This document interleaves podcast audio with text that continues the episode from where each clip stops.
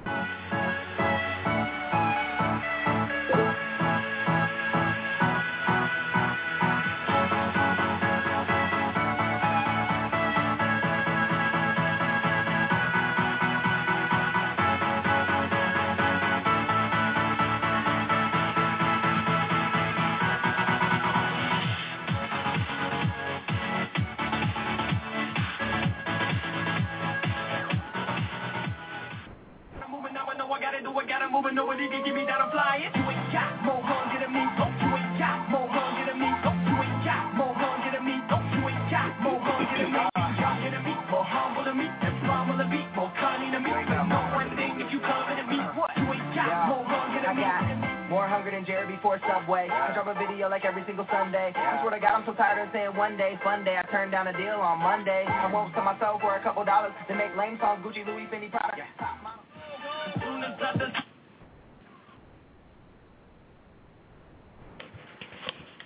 Good evening. Hi, this is Peggy Amanisi. My uh, show is called Signs Our Loved Ones Send Us, and we have a very special show tonight. Um, hope you all had a happy Easter and Passover. And our show is based on um, the book, uh, um, the book and the movie. I saw with my niece and co-host the other night, Melissa. Um, Heaven is for real, and it kind of touches on the same subjects that my show is about, my books are about, signs I've seen, how our loved ones come to me, and uh, we're happy to accept callers. You can call into the show at three four seven eight three eight nine two zero one. Hit the one queue, and it'll bring you into the queue, telling me you want to speak to us. Um, we're going to talk about the movie for a little bit, and while you're listening, and then uh, at some point we'll be taking your, your calls. So uh, just hang on. I'm going to bring my co-host on the air now. Okay, hold one second, please. Hi, Melissa. Hey, Peg. How are you? How are you doing? How was Easter? It was very nice. I spent time with my family. It was really fun. How about yours? It was good. It was good. I made a prime rib and uh, got to almost to the end of it and um, dropped the pan, got burnt, but I salvaged a great dinner. My son Dan and I, and but was uh, it delicious? It was the question. yeah, it was good. It was good okay, for what I. It was worth all the trouble I, then. It was good. It was once a year we do this, you know. Yeah. Anyhow, um, you and I went to see that movie the other night, Heaven is for Real, with uh. Colton Burpo and I thought it was out of this world. What did you it was phenomenal. Yes, I thought it was so phenomenal because Colton was so believable. I mean, his acting was phenomenal, and I thought that he was exactly an exact replica of the real character inside the book, Heaven is for Real. That's what I imagined. Yes, So, he kind of resembled someone we both know too, didn't he? Yes, he definitely did. Yeah, my tell him who. Yeah, my, cousin Mark and your Mark. son Mark.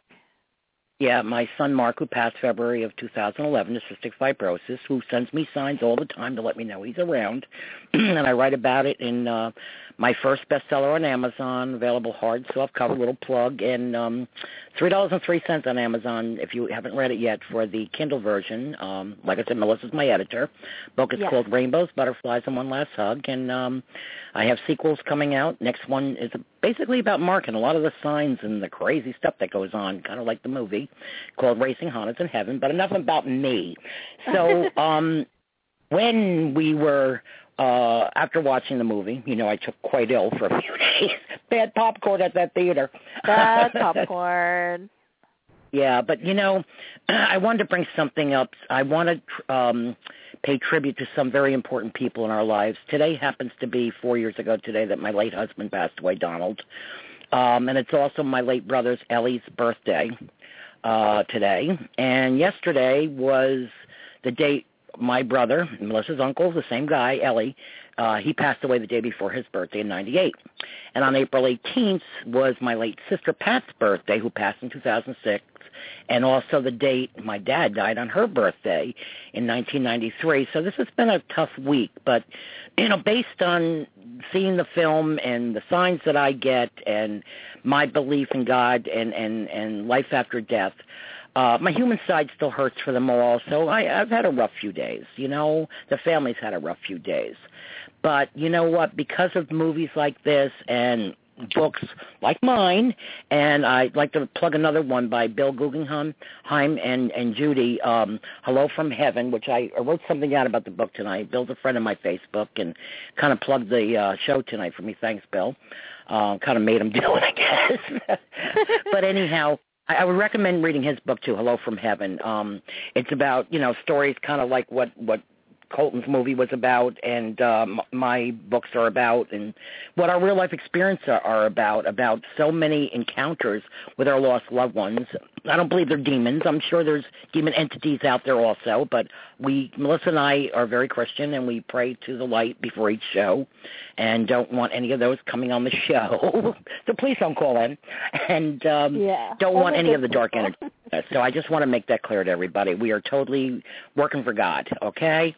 So if you want to call in with your stories or an event, uh, if you've lost loved ones, um, grieving parents, you know, I'm a grieving parent of two, very supportive you. And uh, that's what my show's about. So, Melissa, let's talk a little bit more about the movie. Yeah. Um, one of the things that we both um, saw prior and just talked about recently was that little girl from Russia whose parents were both um atheists, I think, or agnostic, Yeah. or, or I think atheists. They Uh, they were atheists. some- They were atheists. Tell us Yes. tell us about her name and Okay, you did a so little uh, script. I did a little research because I'm a huge fan of Akiane. I think she's talented and amazing and a lot of the things that she thinks are beyond her time. It's as if somebody, you know, older than her, much older, like 20s, were describing the things that she describes in her book. So the research that I did, it said that at four years old, she said, today I met God. And the name Akiane actually means ocean, and she was born under the water. She had an underwater birth. So at three like weeks most old, Russian Aki- Earth. Yeah, she had an underwater birth, and then the mom thought that it was, you know, it was um, the word ocean, right, would apply to her daughter because that's what she had just gone through when she was just born.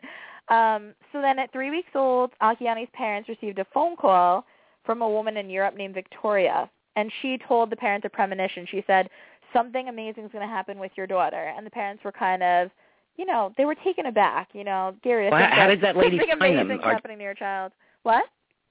How did the uh person call them out of the blue? Did she? How did she? Just the premonition brought her and called the number, or That's what she said. She said that she was inspired through a vision. wow? Yeah, and there's many Yeah. visions in life. Yeah. Yes, def. Yeah, we've had them ourselves, you and I, and um Right. we'll talk about later because we both are gifted. um I'm not going to say psychics. I don't like to refer to it that way. Gifted int- intuitives. Mhm. Um, afraid of our gifts for a while, you know, for many years, and came together with it, ni- niece and aunt, not knowing that we both had something, but didn't know we did we didn't tell each other. exactly what and it now was. we kind of read yeah. people together when it And I just want to let uh, one second and let people know that we Yeah. do do readings on the show. Everything's free. My show is free. I do this show for nothing. Uh, actually, no, I do it for something. I do it for our Lord. And because like uh, uh, Colton and uh, Ashiana, um, Akiana. he's given us job. Uh, right, I, you know me. That's why That's she's okay. my editor. but anyhow, um, it's a job I have to do, and it's a job that I feel that the Lord has blessed me with, and I can't not um do it. So this is why I'm here. You, you, you, some of the audience, you think I'm crazy, whatever. But look at the movies that are out. Look at people on TV now, like Teresa Caputo, like I've said before. Come on, there's so much going on. The veil is thinning between the worlds. God wants us to know it's for real. We sit in the church pews every week. That's what we're all hoping for. And then we talk about this, and you're like, oh, you're nuts. So go ahead. Tell us about this little girl, and I'm going to be quiet, which is so hard Okay, for the muzzle so- on Pat. I was very inspired by her story because her parents their entire lives worked really hard. And in the beginning they were very very poor and they lived in a shack. And you know for entertainment the mom took them out into the cornfield and they would watch the sunset and do the little things that sometimes people take for granted. And they Right. actually went into the forest and they grew monarch butterflies from cocoons that they found in the meadow. And if you notice a lot of Akiani's paintings there's a lot of butterflies in them because it's something she could see close up and it's something that she loved um, she also loved painting faces because she said a face is the first thing you see when you're born, and we cannot live fully without seeing or touching a human face. Which I thought was very, right. very powerful because it's so true. That is the first thing that you see, and it's it's almost like that defines you at times. People see your face, and that's they know you right away because they see you. It's like it's just a vision for them. Um, Mhm. So I just felt like everything that she did was so inspiring. Her artwork is inspiring, and a lot of the poems that she writes that go along with the artwork, it's just so beautiful, and it's beyond her time. You know, she's young, and these things. I mean, a thirty or forty year old could be painting these things, and she's young, and she's She totally painted this, gifted what, eight years and old, right? dedicated.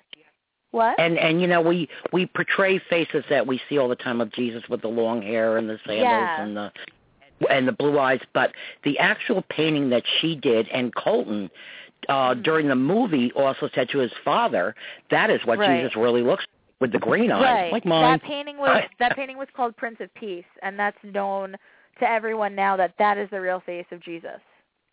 Right, right. Yeah. Well, it's amazing.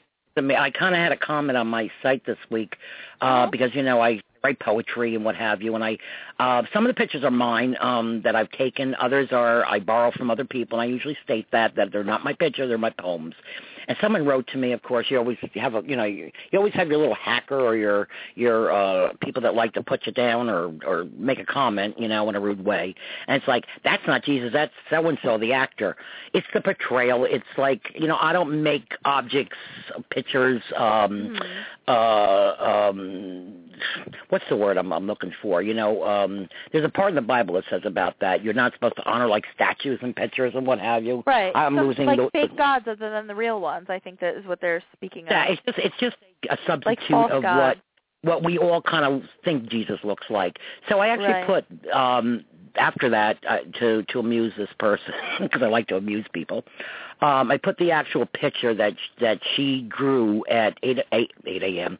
at eight years old, and um, the also the one that Colton when he saw that picture that she wrote. And here they're she's in Russia and he's here in in Arkansas, and and I think it's Arkansas, and and they both seen the face of Jesus, and that's what he looks like. So continue more about her. Um, so that was most of what I had. Um, I just love a lot of her poetry. It's very deep and very spiritual, and the paintings themselves, um, they're just so beautiful. The way she captures a face, like she even did pictures of herself. She did self-portraits, and they were the most beautiful Right. thing I've seen. She has a picture of herself. She's looking up at the stars, and I think she's like holding a bubble or holding a star or something really cool. And the colors and everything, it looks so real, like as if you were there in the picture with her. It's just amazing the way that she can draw and That's- paint. Heaven is real. Yeah. it's real. people. It's real. You right. know, I think that's that- why they're so interconnected, Akiani and Colton, because everything that they're seeing, like they're seeing the same thing. Like he's describing heaven, and she's getting visions of heaven. So I feel Right, like that's a right. huge connection between the two of them too, the spiritual side. And neither one of them actually died when they went to heaven. That's the Right. the, the kind of kind of like what Easter represents with the resurrection. You know, um uh Jesus actually went to heaven body and soul, and came back and was res- resurrected. Because if you remember, in the tomb, the body was no longer there. He was the only one that did that. But these two kids uh, were both four years old when things started happening.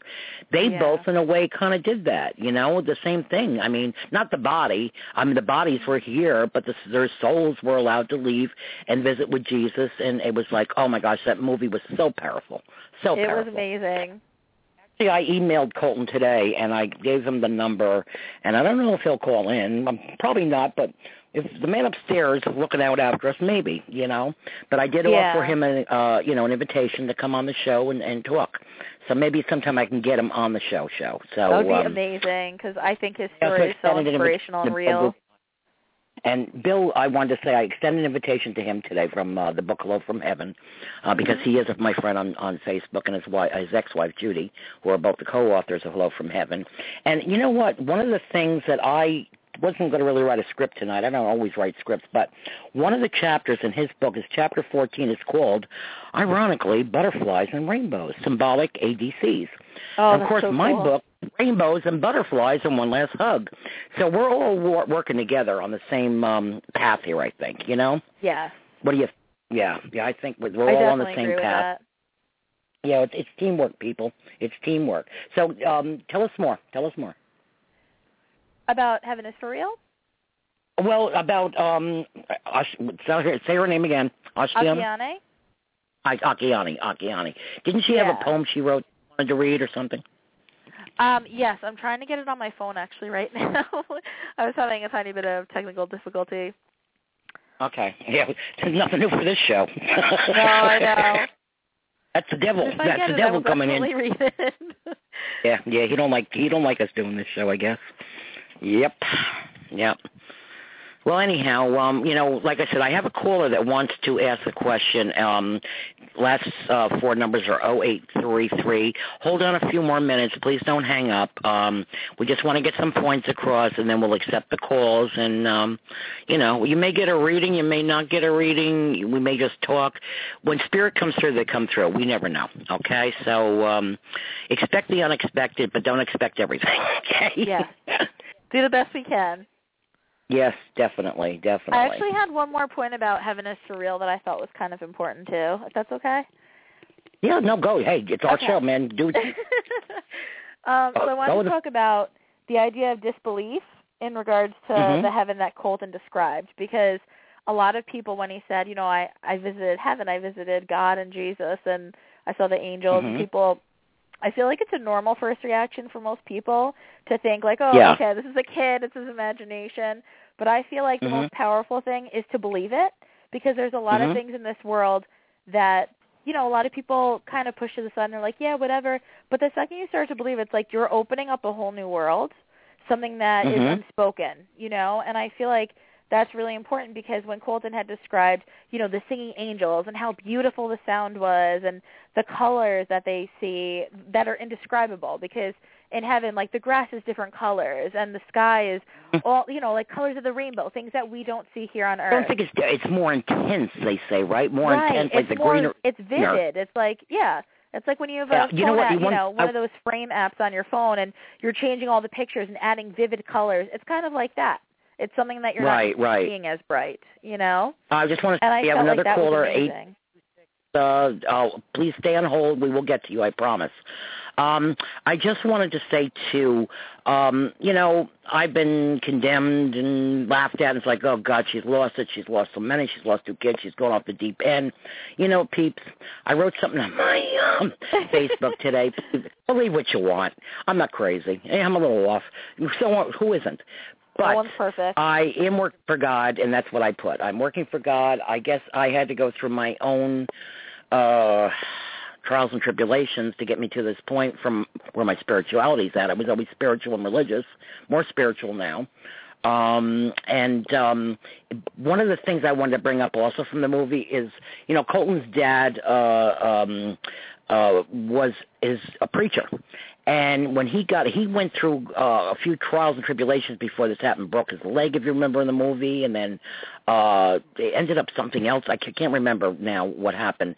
And then then he was kind of laughed at giving his sermon, Yeah, you know, and was almost voted out of the church because of him letting people know about what happened with his son. Now here he is a preacher preaching the word of God and Jesus, and we're all going to go to heaven. Then he, his son has an experience, and they're they're poo pooing it. What is wrong Yeah. with you people?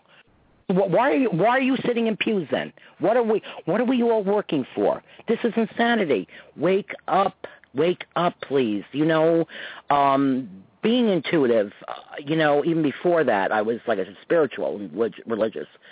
But being intuitive, I know it's real. Uh, things happen to me that there's no explanation for beyond belief.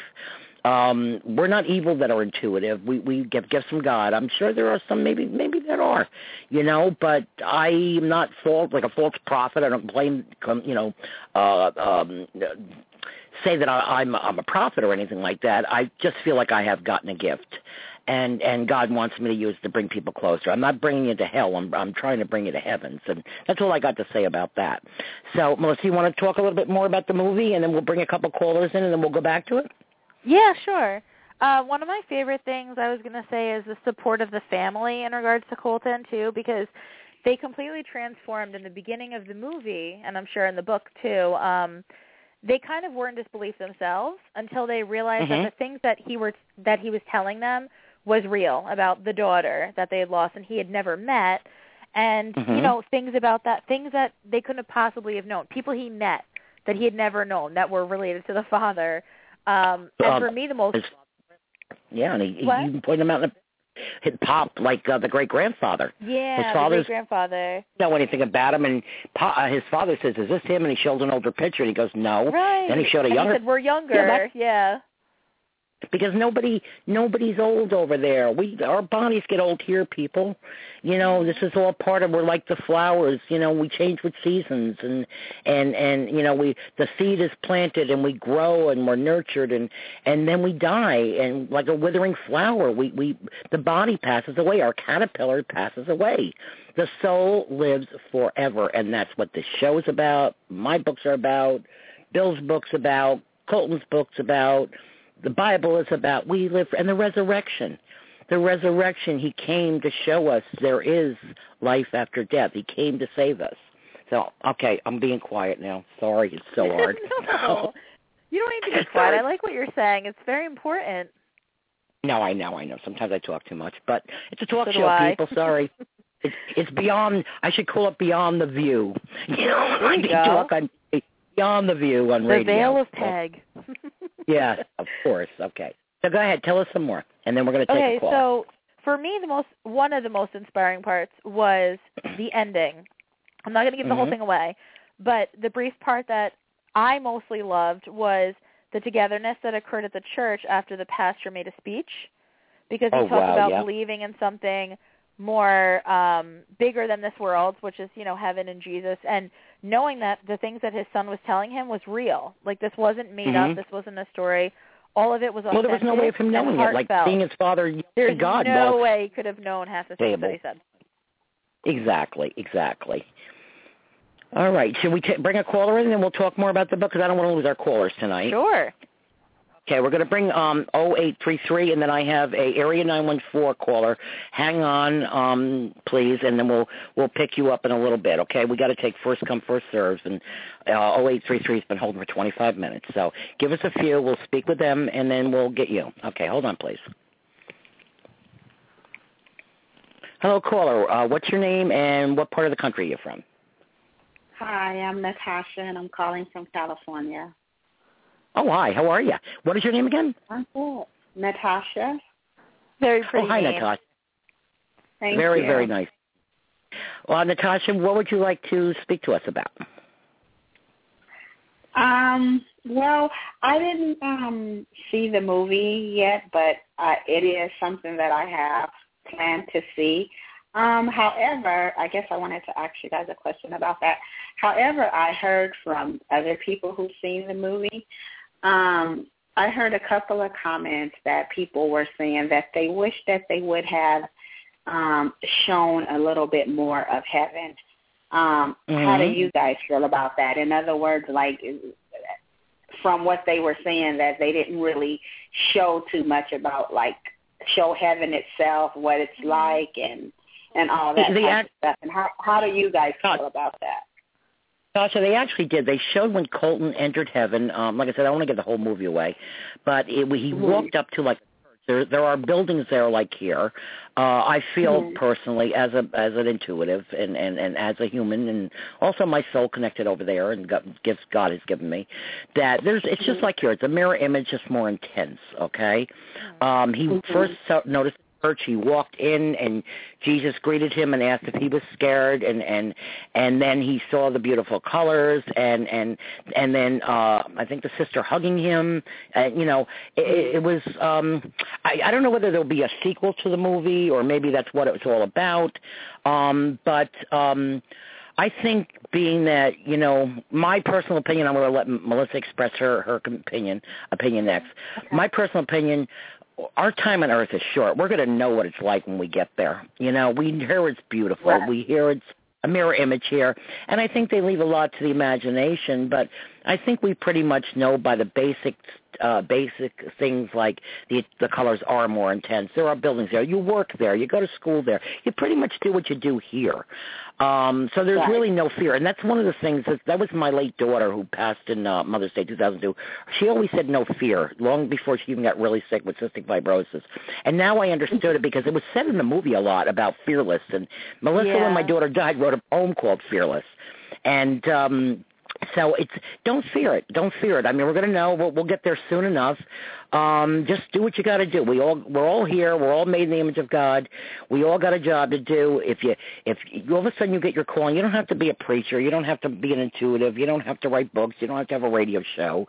You know, it's I'll tell you for a lot of us. I know myself and a lot of my friends, authors, or that I've had on my show, and and, and inspirational and and and very talented and and and uh, inspiring people. It's not about our ego. We we are assigned this job. We all have a job here to do. It's your choice choice. That's free will God gives you to do it. So we all have a calling. You just got to find yours, you know, even through the trials and tribulations. So that's my personal feeling, Natasha. But I'm going to let Melissa take over. Melissa, tell her okay. what your, your feelings are.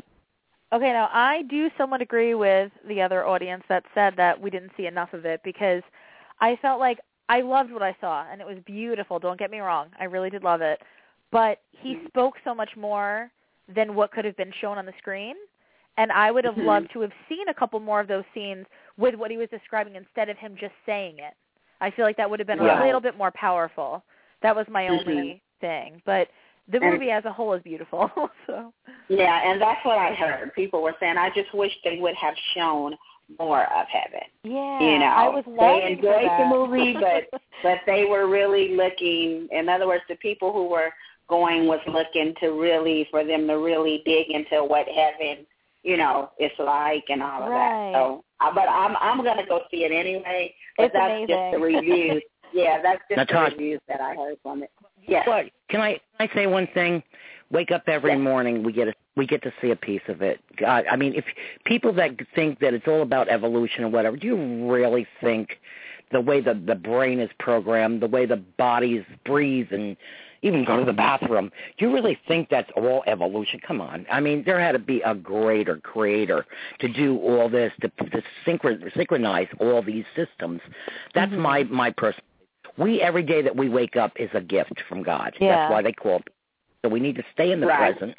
Okay, because we have to unwrap that gift every day, and we have bad days. Today, and this week, I told you it was bad for me. Today is the you know the anniversary of my husband's death on my brother's birthday, who's died the day before his birthday yesterday. This is tough, but I'm still on the show. I showed up for work, and it's hard. I cried today. I cried with my son. You know, we had our tears today. You know, we're human, but I also realize that life is a gift and and it needs to be embraced and and, and unwrapped every single minute second and, and of the day. You know we need to, to be the best we can be to do the best I mean, we're not perfect because we're human but we we need to find perfection in our lives somehow you know? And um i think uh, every day like i said is you're, you're looking at heaven. You're looking at it. You're looking at a big piece of it you know?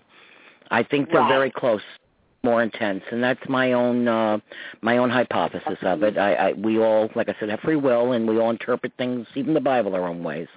But I truly right, believe that absolutely. you're seeing a we're seeing a piece of heaven here. Okay, honey.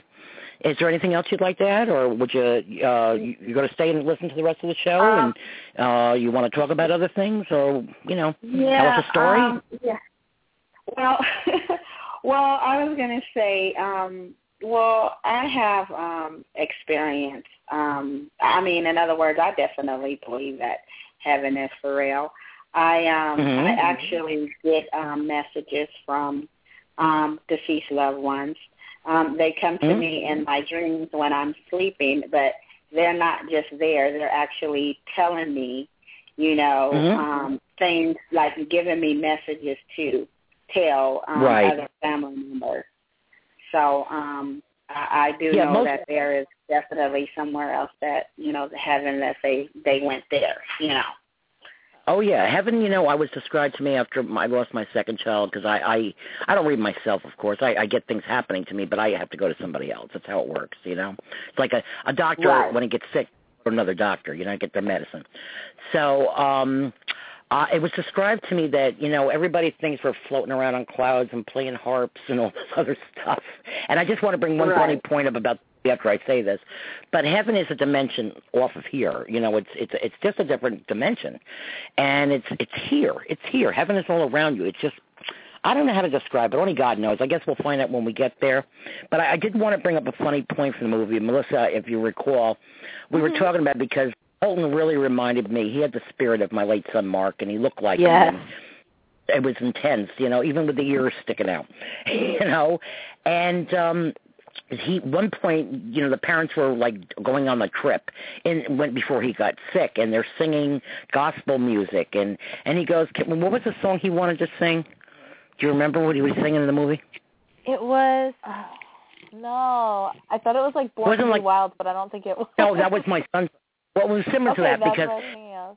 It well, was at a rock four song. years- It was a rock and roll song. It was I a rock, don't remember what called rock. was. But when he got to heaven, the angels were singing and they were doing like beautiful humming and he goes, "Can you do me a, I think do me a favor? Do you know uh we will rock rock you." Well, that's what it was. Yes, that's we what it was. I think rock- it was We Will Rock You. Yeah. Yeah, and the angels giggled. Oh, wow. So they laughed. They laughed too. I My son that. at four, the same age Colton was when he went into the surgery. We were down the shore. We would go every year with my all four kids, and we were on the boardwalk. And I'm a singer too, and I didn't know my son could sing. At four years old, and it was outdoors. He got up on a chair at karaoke and sang "Born to Be Wild," and it reminded me just the way Colton was singing. He, my kid, brought down the audience. Let me tell you. Wow, so that really awesome. me when I saw Colton do it. It's like, you know, we all think it's going to be like, we go to heaven, it's like, I can remember my dad who worked for the church for 50 years goes, what do you think it's going to be like? I'm going to be bored.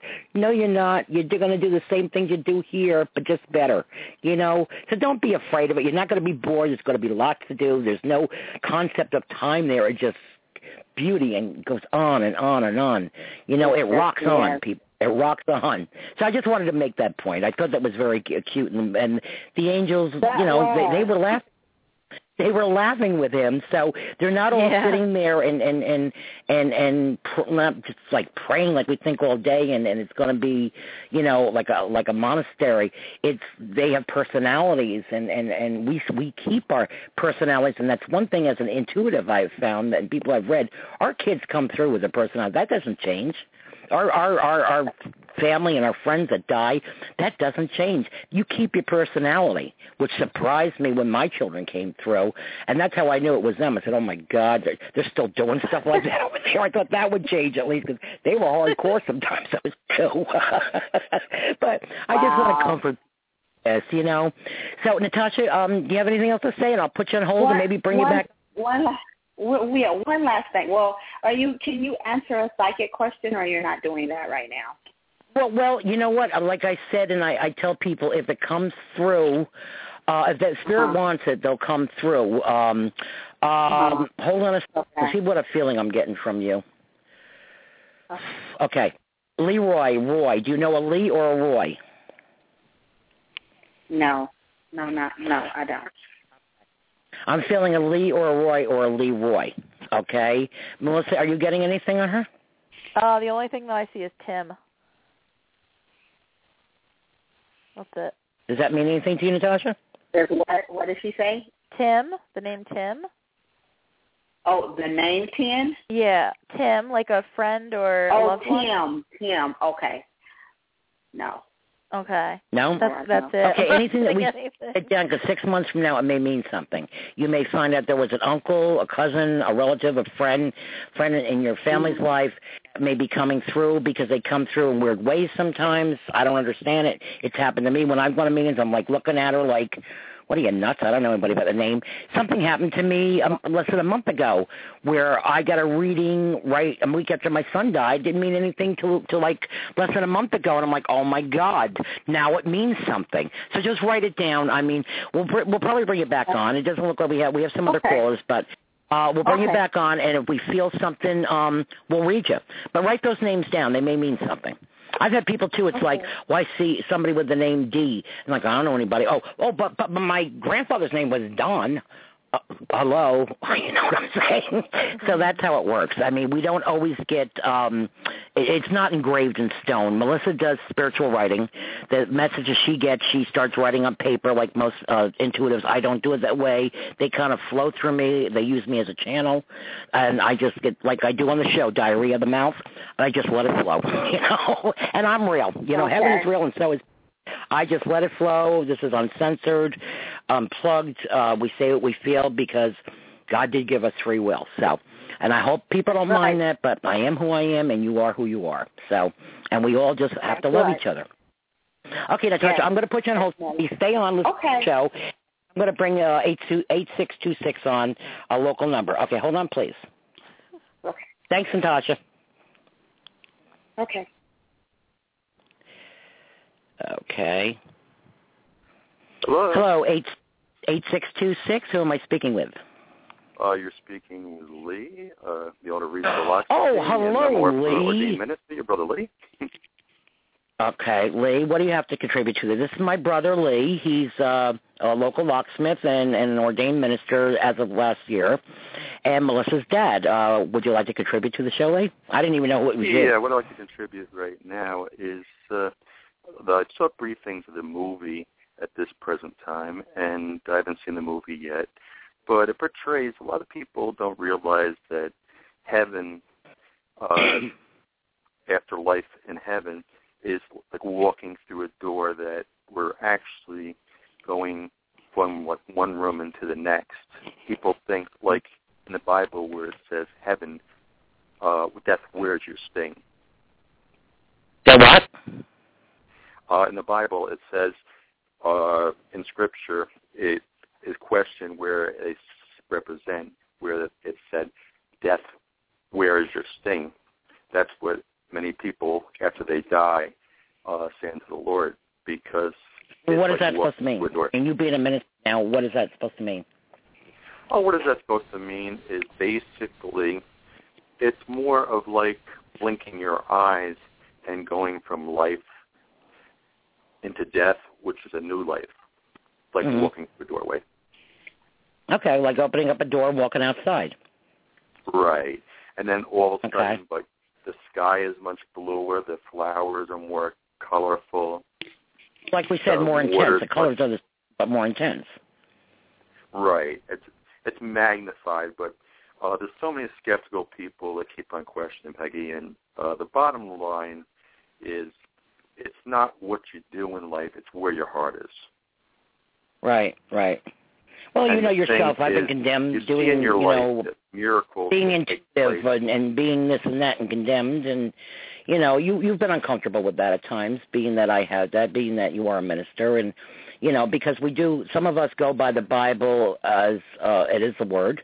It's our basis. It's it's our, our the book of life. And but we god also gave us free will to interpret it in our own way that uh my work that I'm doing now, book writing and poetry and, and, and counseling other grieving parents and the radio show, is a right, delight, which is God, and and, the, and I, you know, um, just wanted people to know, and I stated on the show, we pray before each show. We don't want any darkness. We uh, we do things of the light. If I felt it was of the dark, I would not be doing it because I'm afraid of that. I've had people call me, friends that know that I do this, and uh, I'm not going to say who. Somebody a couple months ago, very close to me, said, "Can you come? There's an entity in the house." And I said, "I'm not an exorcist. I'm not a priest. You need to call your priest. You know, they're Catholic." I said, "I want nothing to do with that. That's not what I do. You know, I don't sit there. I don't go and I don't save your house, and I don't sit there and get demons out of people. That's not my job. That's not what I'm doing." I interpret what God allows me to tell others to comfort them, to bring them closer to the Lord. That's the way I feel. And if people still that are not when you say skeptics don't understand what I'm doing, well, that's uh, there's nothing I can do. That's your free will. I know right. in my heart of Jesus said, I'm doing the right thing. Born, unless you're born again, you'll never enter the kingdom of God. What's Mhm. to be born again is to accept Jesus Christ, the Son of God, ask Jesus to come into your life, forgive all your sins, and then Mhm. ask that you be written in the book of life, and beg His forgiveness. And at that moment, heaven ask Him to have heaven make a record that you are saved. Amen. And you're going to heaven.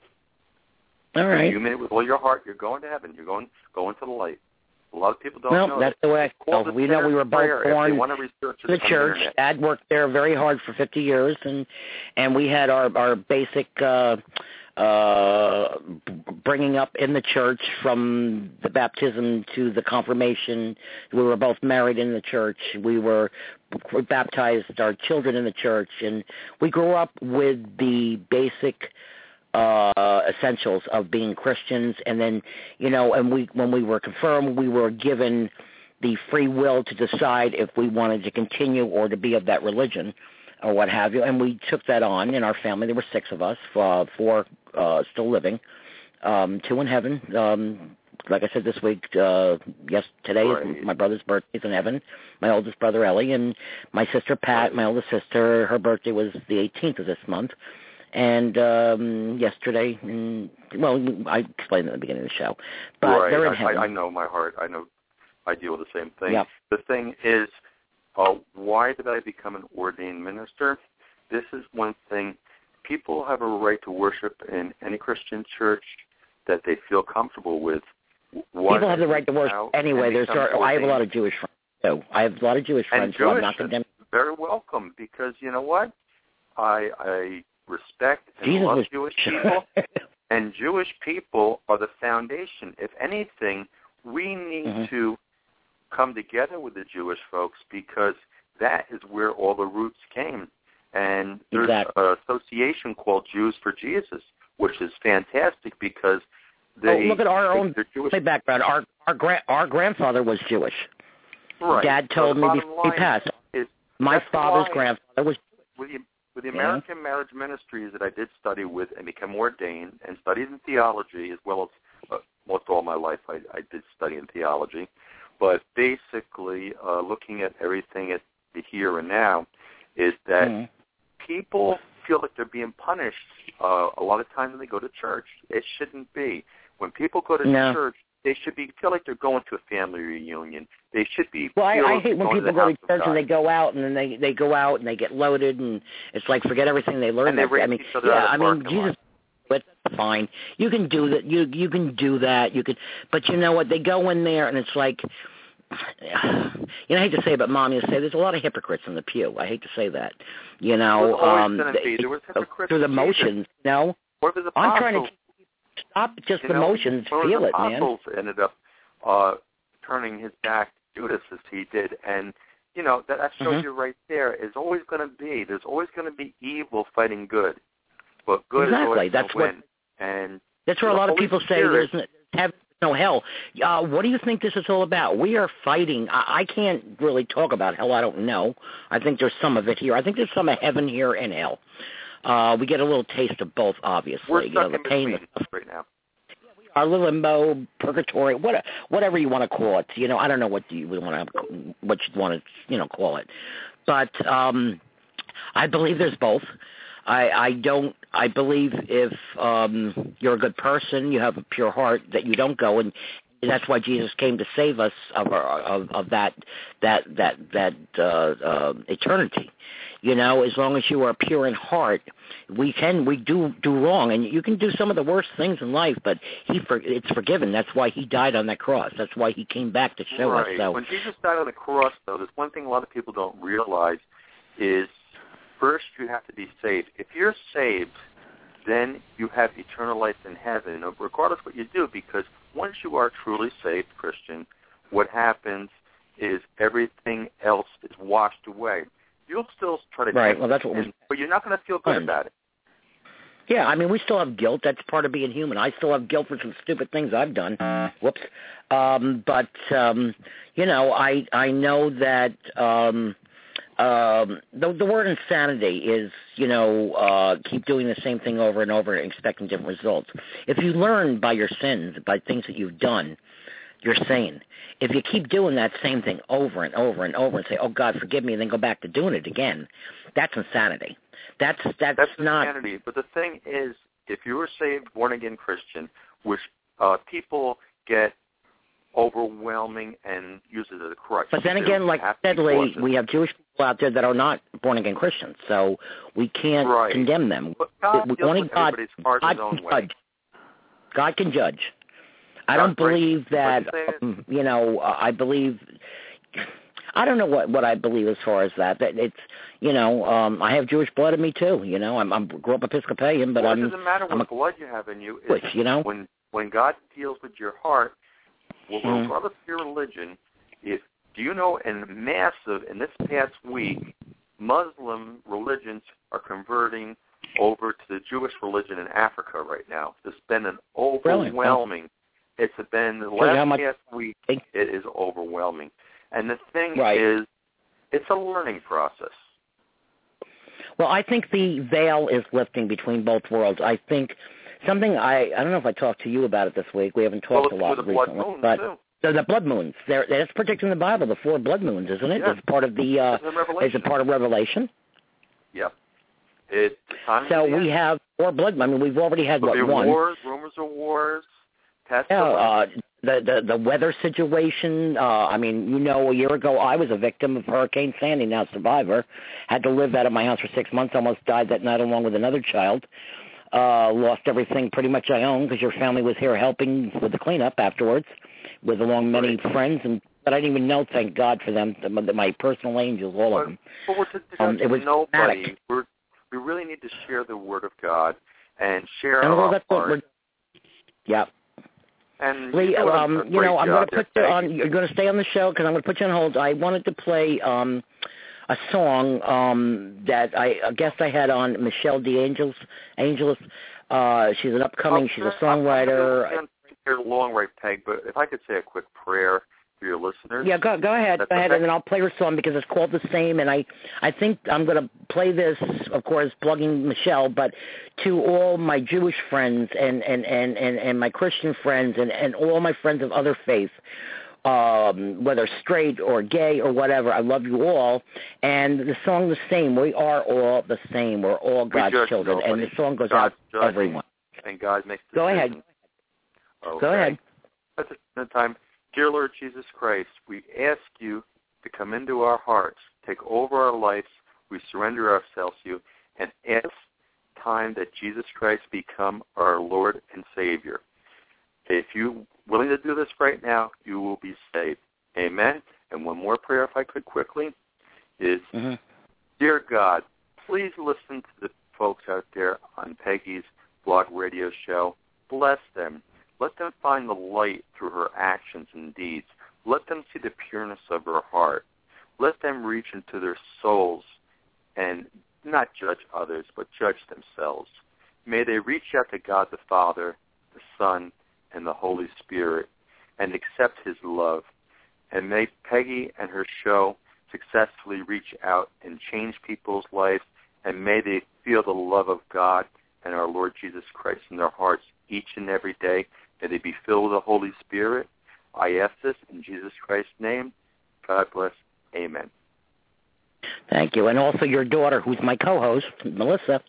Um, amen. And that was a very nice prayer, Lee. Thank you so much for coming on late. Okay? No Thanks. You have a great and night. What I would like you to do, Peg, with everything else too, is let the listeners know at this time that your heart is to make a difference and your light is shining out to reach people to make them closer to God, to, to bridge the gap, and that's what it's all about. Well, I do that on every show, I think, Lee. I thank you for that, but I do. Oh, I, I've, I I've heard. I've very few shows. and I missed, make it but clear to people that I'm working of the light and I'm I'm one of God's workers. If you go to my Facebook tonight, I actually wrote something about that. He But called me to do a something you're gonna job, and I'm doing it. Real quick is some people are going to be critics and everything else. And you know what? If you're successful, you're going to get critics. So if you start getting critics, you know you're doing a very great job. Well, I must be a super success because I've gotten a heck of a lot of those. Well, but it's not about ego. I want no my show, my books, my work is not about my ego. It's my purity, my pure pureness of heart, because I am working for the man. I am working for the, the number one boss. So, Lee, thanks a lot for the prayers. Thanks for coming on, and no th- problem, thank you so much. And I'm I'm glad I could reach out and share and hopefully contribute something to something to the show at this point. But critically enough is more than anything else, people need to know the pureness of your heart. You're trying to bring them closer to God, and, and how they perceive that and how they see God. They have to work in their own heart, but God will reveal Himself in His own way to each and everybody. He's He's different to each person, and He reaches Mhm. each person's heart differently. But He's out there as long as you're professing it. Uh, people just have to make the decision. You're doing a great No, I think I make that Keep it up. very, I make that very clear. Okay, Lee, thanks again, hon. You have a great God night bless now, you. okay? Take care. Love you. Bless. Okay, bye. Hello, Melissa. Hello. How are you? Sorry you Good. didn't get this much to your dad, but you do live Oh, that's live okay. there every day. So, but um anyhow, did did you want to add anything, and then I'll play Michelle's song about the same, and you want to touch on anything that your dad said, or? Uh, no, it's okay. You can play the song. Okay, okay. I'm going to play the same. This is Michelle, and this goes out to all my friends. Like I said, Christian, Jewish, whatever you are, we're all the same in God's eyes. Hold on.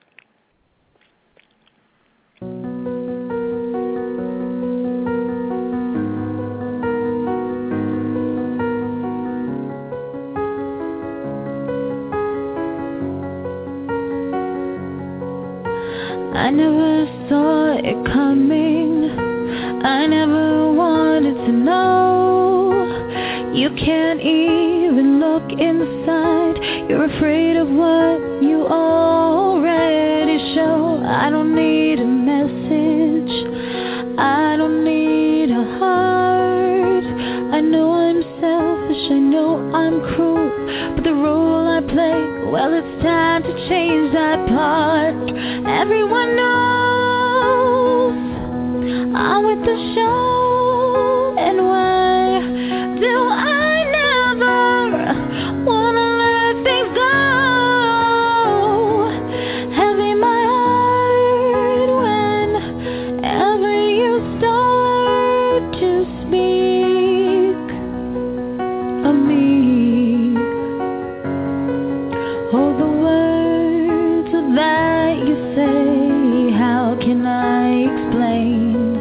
Well, it makes me feel like I'll never be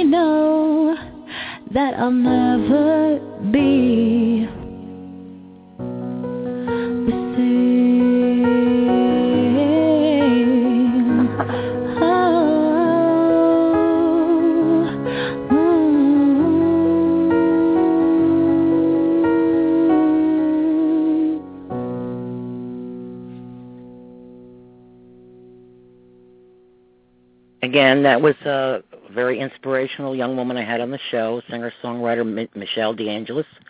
I thank her for letting me to play her music. Um, I you can go to her site, Michelle DeAngelis, and I think that's available for purchase now, uh, along with some of her other music. So thank you again, Michelle. Uh, Melissa, what do you think of that song? Uh, that could be applied, I think, right to a relationship, to your relationship with the Lord, to your relationship with other people. What do you think about that? Yeah, I feel like it applies to a lot of different things. I feel like it's also her kind of becoming her own person and understanding that Uh-huh. sometimes you have to let go of things that aren't working out in order to find better things in your life. Mhm. Yep, and that would also well, I would think too, coming to to God. I mean, we're again bringing in the free will that we talk about. That you know, uh your free will for spirituality, your free will for anything in life, uh your job, uh what you do to other people, is all on you. You know, we can sit here and, and people can preach and people can tell you this and that, and you can take it all in, but it's your you're the final decision maker to decide where you're going in life. Do you agree on that? I definitely do. I feel like you have All to right, make decisions in order to find your path. Exactly, exactly. Well, again, thank you, Michelle. You want to talk some more about the movie, some of your feelings on the movie? Yeah, I was gonna say um, that story in particular, "The Heaven Is for Real." I feel like type of stories that inspire us kind of ease our pain, like one day at a time, because Mhm. you see that there's a better world out there, and you see that things that you think are always impossible are not. Like there are miracles, like with the prayer chain when Colton was under the knife and he was getting surgery. You know, he was unexpected to live, and that really was a miracle. That the power of prayer that they were showing like people all around the world and people that his family loved and knew praying for him and I feel like the human spirit and the power of prayer is stronger than anything. oh yeah, I mean it really miracles happen every day. I mean Jesus Yeah. came and showed it. I mean he he raised Lazarus from the dead. Uh, he he he he healed the blind. He healed the lame. Um, you know, um, he forgave the sins of was it um, Mary Magdalene, right? Mm-hmm. Um, she I'm trying to think. She was the one, right? That was the prostitute. yes. She was Yeah. also um her character was featured in Jesus Christ Superstar, the play, Uh huh. and she sang to Jesus. I actually sang one of those songs in one of my plays that I auditioned for, and it was based on Mary Magdalene being forgiven. So It was really good. I would love to hear you some night if you ever want to. Oh yeah, sometime. Okay. Yeah, Melissa braver. also tried out Idol and X Factor, uh, and uh, um, she tried out for both. So, and you know, there's millions of people that try, but she's a very talented girl, and uh, we come a, from a very musical background, or stemming back from my grandparents to my father to myself to Melissa to my brother. Most of us were very musical, and I think music heals the spirit, heal- heals the soul. You know, um, I do too. it really does. It really does. I mean, it touches a different part of our brain, which we've discussed in other shows with my uh, my own mother with Alzheimer's, and we've talked about it. And I happened to had a, a, my own home nursing business for years, and I work with dementia and Alzheimer's. And those that couldn't talk, I learned that they could sing still because it's a different part of the brain. So I really feel that that part of the brain is part of more part of the soul than the uh, thinking brain. You know. So Yeah. I think that's why music touches us and, and, and inspires us and what have you. We all need it. We all need a song in our heart, you know. So what are what other points about the movie did you want us to discuss?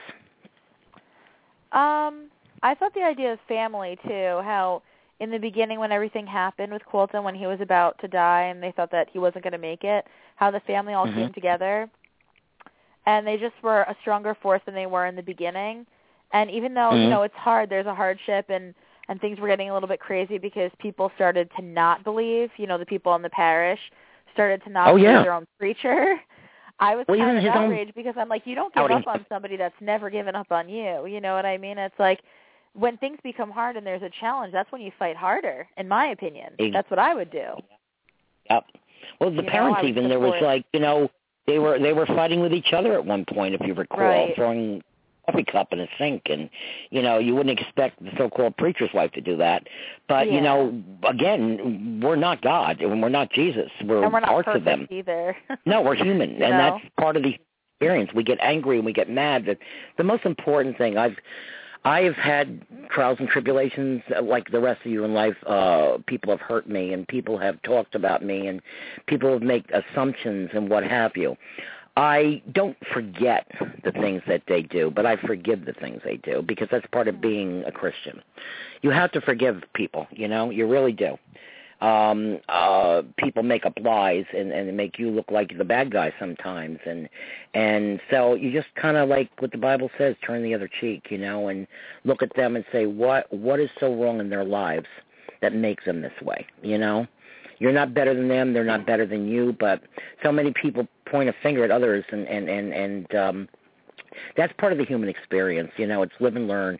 So i think we should all maybe try a little harder to understand each other and look into you know look into the situation a little deeper where the problem may really be lying. Is it within yourself or is it within someone gossiping and making up stuff? Because i i just went through something like that recently in my life and i'm like you know this is ridiculous this is child play you know so uh, i haven't forgotten it but i've forgiven it and i've just had to walk away from it you know Yeah, Uh, I feel like it's a lot of it is how you interpret it too.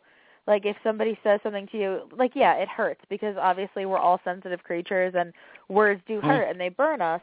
But if you Mhm. think too, like what is so wrong with that person that they're saying this to me, then it's kind of like you take it where it comes from and you kind of just live your own life. You know what I mean? You don't take it into Yeah. your heart a 100% because if you did, we'd all be, you know, we'd all be hurting all the time and you can't live like that. You you have to get over it, you Yeah. know? There are some that it's kind of like when they play when we were kids. We played operator. You tell somebody something, and then it it blows up, and then it gets totally distorted. There's Yeah, something in my life kind of like only that. happens that, you know. And I'm like, okay. And I said to this person, I said, you better really look into your own life right now, and other people around you, and other people that are telling you something was said, and what they're what they're gaining from this.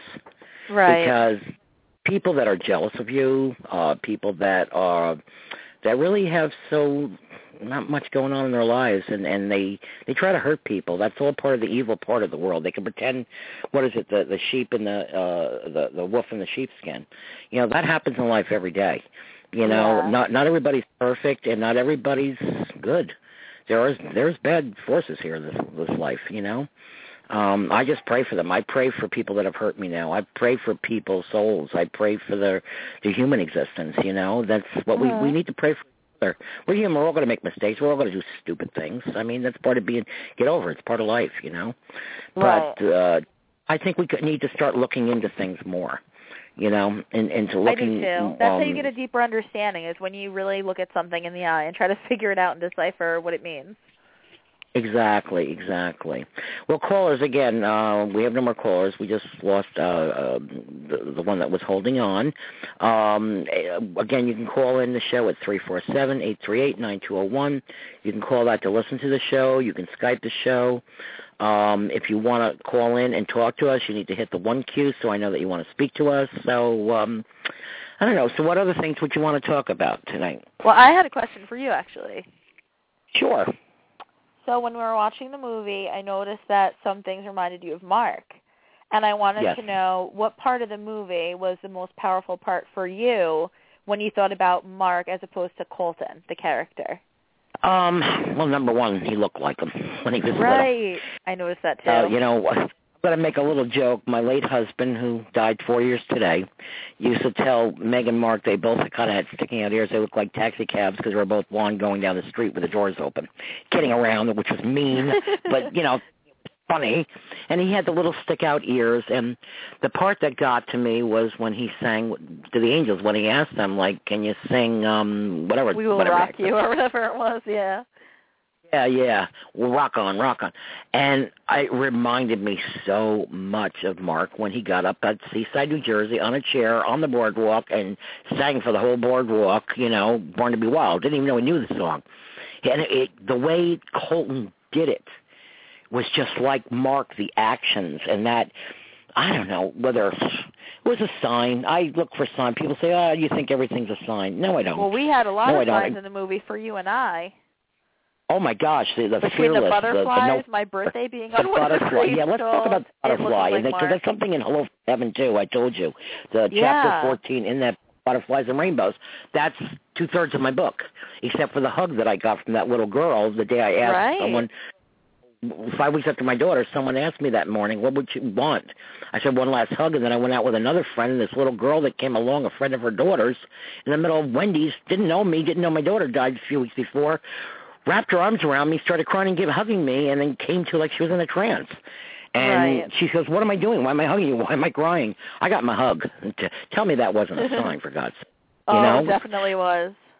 Or- You know what? That's what we'll talk about. Some of the the signs in the movie, and some of the signs that we've had, Melissa. Uh, Yeah. You know, some that we put in our book, and some that we have on a daily basis. We have other signs all the time, and we all do. I think people will write to me, some grieving mothers, like, "I'm feeling really bad today. I don't know why I don't get a sign."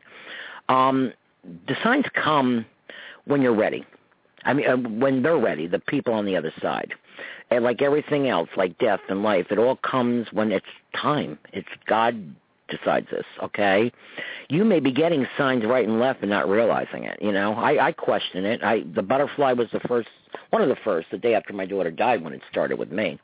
Yeah. Um, why don't you share some of your stories compared to the movie or your signs in your life that you've gotten? Well, definitely the butterfly because um with Meg, I always get butterflies if I'm talking about her. If I'm telling a story Mhm. and I'm sharing and how important she was to my life and how detrimental like her spirit was to me, I will get a butterfly either landing on my car, on my rearview mirror, or coming into my house and landing on my leg and just sitting there and and opening its wings, which is the most amazing thing I've ever seen. Just they come all over the place. Well, I know we talked about that one on another show. That was kind of incredible. Mm-hmm. Talk about what happened that day. Yeah, I came home from work and I had heard Well, that even before that. Butterfly. What? No, it was even before that. Wasn't before that your mother called you and said there's a butterfly in the house? She said there was a something, or- butterfly running around um around the house, but it disappeared. And then when I got Mhm. home from work, I literally just set my bag down, and all of a sudden the butterfly flew out of nowhere. It sat on the ground, and I looked at it, and I was like, "Oh, it's really Mhm. pretty," and it flew onto my knee and sat there Yeah, and was yeah. just opening its wings, and it was on my knee for 35 minutes without doing anything, just opening its wings and looking at me. And I literally Yeah. had to go outside and put it on a pretty flower because it wouldn't get off of my leg. And it was this beautiful Mm-hmm. orange monarch butterfly like I had never seen. It was beautiful. Well, the funny thing is, too, I wanted to bring up, people think the butterflies are our loved ones. It's not them. They Right. manipulate. It's the spirit, right? manip- birds and the butterflies and um I sent you something today actually. I I want to talk to you about it after the show. Uh I don't know if you got to read it yet from um Mary, she's in Ireland, she's a psychic and Mm-hmm. I don't know, something drove me to her page one day and there was it was right this past week and I never really read that page. And it was some message from Donald, who was my husband. I said, and I claimed it. And a few minutes later, uh, joke. My sister and I had a nickname. She called me, and then when she when I wrote to her, she says, "Yes, your sister's smiling was meant for you." There was something today about something else that you and I'll discuss later. I, it's kind of Okay. personal. Yeah, I was at I work, said so it- I actually didn't get to check any No, it's, it's okay. What do you say? It's going to blow your mind. It blew me. It blew my socks off, and you know me. I like to wear flip flops, so it doesn't matter. Exactly. We're Flip-flops. flip flop girls in this family. Ah, that's it. Even in the snow, people. What can I tell you? You know. but um, so here's some other. Um, uh, let's go to the one. I, I love this one. The day after my daughter passed, you had to go for finals. It was my Yeah. daughter passed Mother's 2002. Melissa had to go the next day and take finals, and Meg was my daughter, uh, who, like I said, died on Mother's Day, May 12, 2002, of cystic fibrosis at 28. And Melissa was, of course, heartbroken. She was Melissa's cousin, her friend, and her babysitter. And share that story, what happened at school. I love this story. Okay, so I was going to take a final, and I was with my best friend, and we were studying together, and I think it was a psychology final. And I walked into the classroom, and I don't know why. There's no explanation as to why, but I didn't sit in the seat that I usually sit in with my friend. We just picked random seats, and Was this I sat down. or college? This was high school, I think. Okay. Um, so I just randomly sat at a desk and I looked at it for no reason at all. I was just thinking about Meg and how upset I was because she passed the day before my final and I was not in the right frame of mind to take a final that day, but I had to. So I Mhm. saw in the middle of the desk there was a big heart and inside the heart it said Meg was here. And it looked Wow. like my cousin's handwriting because you know, she had given me a quote a couple of years ago and she had wrote a little note in the pocket and I saw her handwriting Right. so I knew that that's what it looked like, but it was really creepy. And so I went Wow. outside and I was like crying to my friend. I was like, "Oh my god, I can't take this final. This is not going to happen." And I called my mom and I was like panicking because I couldn't get myself together after seeing that. It Looked like her handwriting. I didn't even know that. I didn't know that part. It looked like her That's a- handwriting, yeah. Oh, tell me that until now. Wow. See, I learn something Yeah. new every day, people. Wow. Awesome, awesome, awesome. I love that story. I love that story. And that was the same day the butterflies started coming to me. Where Yeah. It, it, I to go. If you, you want to know all these stories, uh, you can get my first book. Melissa was my editor, Rainbows, Butterflies, One Last Hug. It's available worldwide. Uh, bestseller on Amazon since it came out in the category of cystic fibrosis. Actually, yesterday it was up to number nine again. Bestsellers, but number one at times. It changes every hourly, so you know sometimes it stays for a while. But yesterday was number nine. It It'll go back to number one. weeks, and I was like, oh, people are buying it again, you know. And it's only three dollars and three cents for the Kindle. You can download Kindle right to your computer. The app's free. It costs you three dollars and three cents. Read the signs. Read the book. It's real. Just like heaven is real, my book is real. It, there ain't ain't no lying in that one, you know. no. So um, you got, you know what? The other one I'd like to. I don't know if you, if you want to talk about it. Some of the things you and I do a lot together. We share, you know, co-host the show together. We do my books together. Um, we, um, you know, go to movies. we do a lot of things together. You know, um, we do our events, our fundraising for our CF children, sick children in the hospital. Um, our candle lighting vigils for other parents that have lost children. You want to share the story of the night with the deer when that started? Sure. Um Yeah, so that- that was the night that was- that you had the candlelight vigil at your house. Mm-hmm. and we were praying to Mark and Meg, my cousins, and your kids.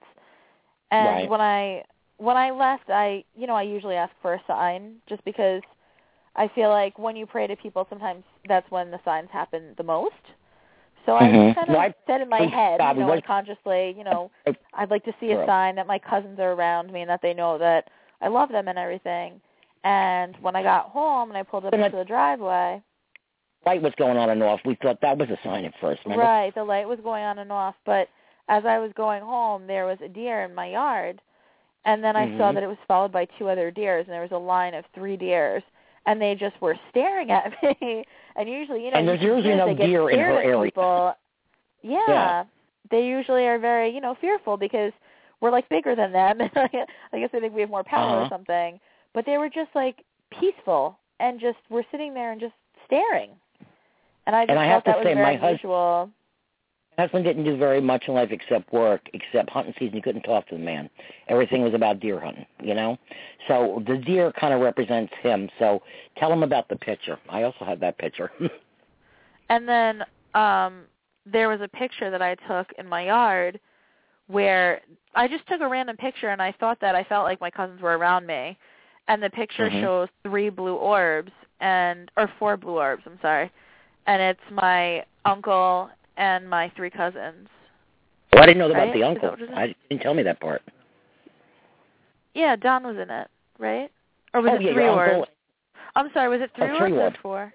But three orbs. Four, I'm you got me. sorry. Yeah, it was three orbs. I got all confused. and it's she And called was- me and Yeah, yeah. you called me and you me the picture, and at first I couldn't make out the other two, but my daughter's face just stood out, and I out, placed yeah. it on Facebook the next day, and one of her friends is on my Facebook that doesn't really always talk to me, maybe once a year. She goes, "Oh my God, I see Meg. She's right in the middle, and the hairdo from the '80s. It was incredible, Yeah. incredible. We have pictures, people." We have pictures. If you want to see them, I have a site called uh, on Facebook, uh, What Signs Do Your Loved Ones Send You or something like that. I never remember the names of my things, but What Signs Do Your Loved Ones Send You or something like that. Uh, you'll see it attached to my name. And uh, I post a lot of the pictures that I've gotten. Actually, I'm not talking orbs. I'm talking faces. And these are not doctored. Yeah, There's the one there that the someone highlighted it so the faces would stand out. One showed my husband's face as clear as day. Another Yeah. one my and it wasn't a picture I took. There was a crazy one that somebody took of somebody else in New Jersey. I didn't know. I went on a site. It was my son's face at his door. It you can't make this stuff up. I mean, yeah, you're, you got Photoshop and all that. I'm sorry. I swear to you, as God is my judge, and I don't swear to God, but as God, as God is my judge, these pictures are real. It is real as heaven. Okay, it is real as heaven. You can't make this stuff up. I, I, it spooks me out sometimes. It freaks me out. You know. But you've gotten a few pictures like that where just randomly when you see, and usually when you see the deer, the deer show up and That's you take what it them. is. and It's like the deer is almost like a sign that they're around me, you know? yeah. How about the one with my son up the window? What was the story with that? I forget that story. The Do you want to share that one? My son was peeking through the sorry. window. Something about my son looking oh, in the oh, window. I took, yeah, I took a picture because every time that you and I get together, I see deer afterwards, like that night. I'll see them that night. And so Right. I took a picture of the deer because I, when I was leaving your house, I was joking around and I was like, oh yeah, I'm sure I'll see some deer tonight. I'll take a picture and send it to you, jokingly. And when I Exactly. took a picture of the three deer at my neighbor's house, the the Mhm. picture of my cousin, like his face, was at the top of the Mhm. screen. So it looked like he Wow. was watching over the deer. That's what it looks like in the picture. Oh my gosh! Yeah. I thought you actually um, looking through the window. I, I'm sorry, I misinterpreted that one. No, I, I, his face was up, like up in the sky almost, and then he Uh-huh. was like looking over the deer. oh That's what it looks like in the picture. Yeah. It's amazing. It really is amazing. Some of the things that uh you know, their their energy are our souls. We're we're souls too with a having a human experience, but the energy is so high that you know they come through through i have this issue with the tv i'll start thinking about them and then the tv goes off. I went through an issue i talked about another show in december with a friend of my son's passing didn't know the kid was even in an accident was in a coma. For the whole month i was having tv shutting off a touch lamp going on and off going high going low and i'm like okay it's my kids. It, well, it wasn't my kids it was this trying to get me to to speak to his girlfriend and the mother who I didn't even know and somehow by the grace of God I ended up connecting with them through other people. It was weird. But, you know, it just proves me and it's brought my intuitiveness out more and more. I have a, a quick funny story. a friend of mine, Colleen, um she went through quite a tragedy many years ago. Uh, I, I won't go into it because I don't know if she wants me to speak about it, but she went through a very bad tragedy in her life, almost lost her life few a few years after that happened, we were out one night. We were sitting at uh, a bar down the street that we used to go to. My friend owned, and we were having a drink. And I turned to her out of the blue, and this is before I really knew how intuitive I was, but it just goes back to show you. I said something. Okay, don't worry about it, monkey puss. And she almost passed out. I said, "What's the matter?" She goes, my father, that was my nickname. My father used to call me Monkey Puss. I said, what? He must have channeled me. I didn't know it. And then he drank Schaefer. You don't see Schaefer beer around anymore. And this was the watering hole. He used to stop in because he he worked. He was corporate in the city and stop in, and get take the train home, and stop at this bar and have a beer. And he would drink Schaefer. And that night on the bar was a can of Schaefer. We have no idea where it came from. so that's Crazy. another weird. Yeah, I mean, I said I question every day. I mean, even every the most professional professional mediums question their sanity. I mean, you can't make this stuff up. I, I sometimes don't want to have it because I just want to be totally normal, which that's never going to happen, obviously. But you know, it's like sometimes it interferes with your life. It, it's made me um feel a little different at times. You know, you know, especially if I'm sitting somewhere because I also have the gift of um what do you call it? Um Not reading mind. Well, in a way, kind like of mind reading. intuition, kind of. Not well, intuitive's one thing. No, kind of like uh there's another word for it. I kind of Okay. uh, premonitions, premonitions, Yeah. and uh, not all intuitives have that. I have have the gift, and I, that's been, was confirmed a few years ago by a very powerful woman that I know that knew I had it. She goes, "You got a gift I don't have," and I didn't realize I had the other gift too, really, like I'm doing now.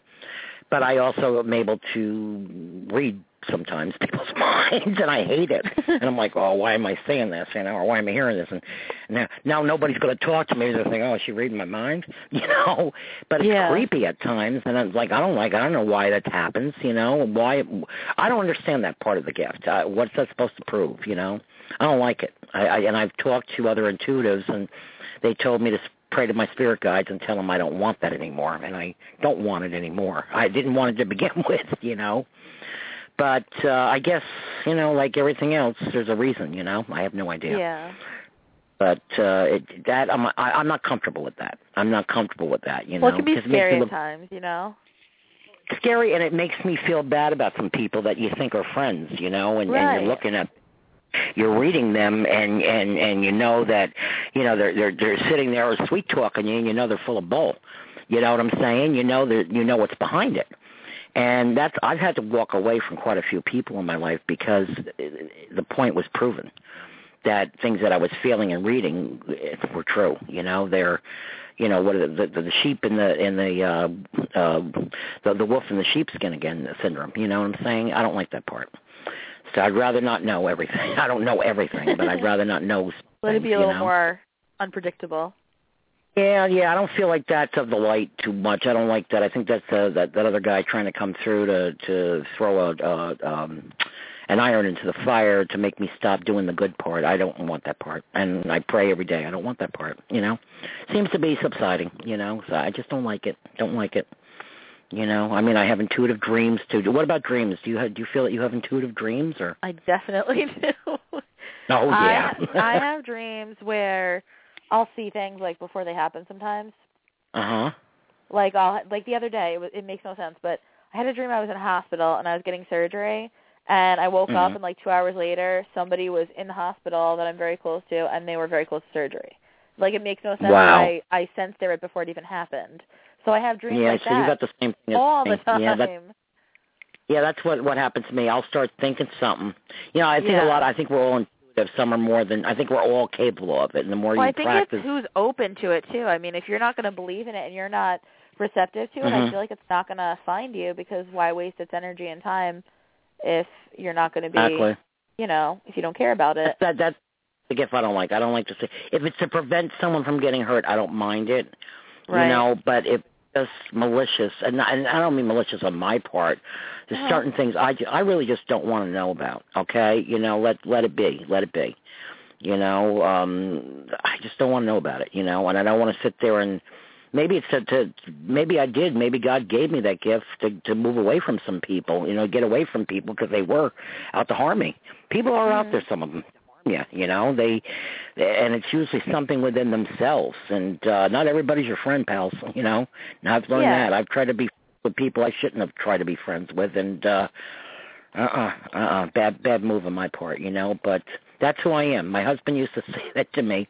I used to get angry when I was younger and say to my late husband, "I'm done. I'm through helping people, and I am. I'm not doing this anymore." And my husband, he's the type of guy. wasn't like the mushy kind. I would say, "You love me." He would say to me, "What do you think?" I'm like, "Oh, is it so hard to?" What a romantic! Oh my god! My gosh, he was definitely. But you know what? It is what it is. But when I would say that and get PO'd at people, because I'm human, I get mad. And he'd look at me and he goes, that's why I love you, Peg, because Peg is Peg. He goes, you're not going to change. That's who you are. That He had me, he had Peg Peg then. That's who I am. I can be Yeah. mad as hell at you and I'll still try to help you like a fool. You know, but I've learned at 60 years old, and yes, I am 60, that it took me a long time that I can't be everybody's friend, you know. I, I try to be understanding of you know their faults and whatever because I have faults too. I'm human, you know. But some people you just can't save. You know, you can try, you can throw the life preserver. Doesn't mean they're going to grab it. You know. Yeah. And uh, I'm, that's another thing that I'm learning. And maybe that's why I did have the gift of the perceiving what they're thinking or what they're going to do, what the next move's going to be. Because I, it saved me from situations. You know, I've had to walk away, uh, and we all have that in our lives. You know, we all have people that are, you know, you find out, especially when you you lose loved ones. You know. That a lot of people walk away. They weren't your friends to begin with, you know. yeah. I feel like to- they come and go out of your life for a reason sometimes.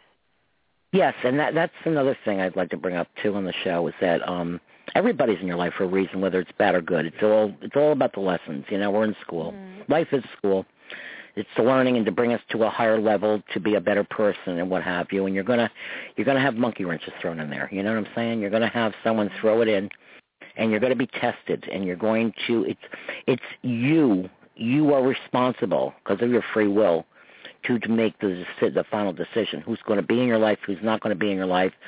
Who should you associate with, and who who, who you wouldn't? I wrote in my my book Rainbows, Butterflies, and One Last Hug. My mother used to say, "Birds of a feather flock together." That's wrong. I never did drugs. I hung out with druggies. I hung out with drunks. I hung out with people that didn't have great reputations. So I was judged for it. I wasn't doing the things they were doing because I was everybody's friend. I thought. I thought I could be everybody's friend. I was out to save the world. You know, some people want to save the whales. I save the world. But then I realized you can't. You can't. You can try, but it's Mhm. it's the other person that has to make the decision, the final decision, because God did give them the gift of free will.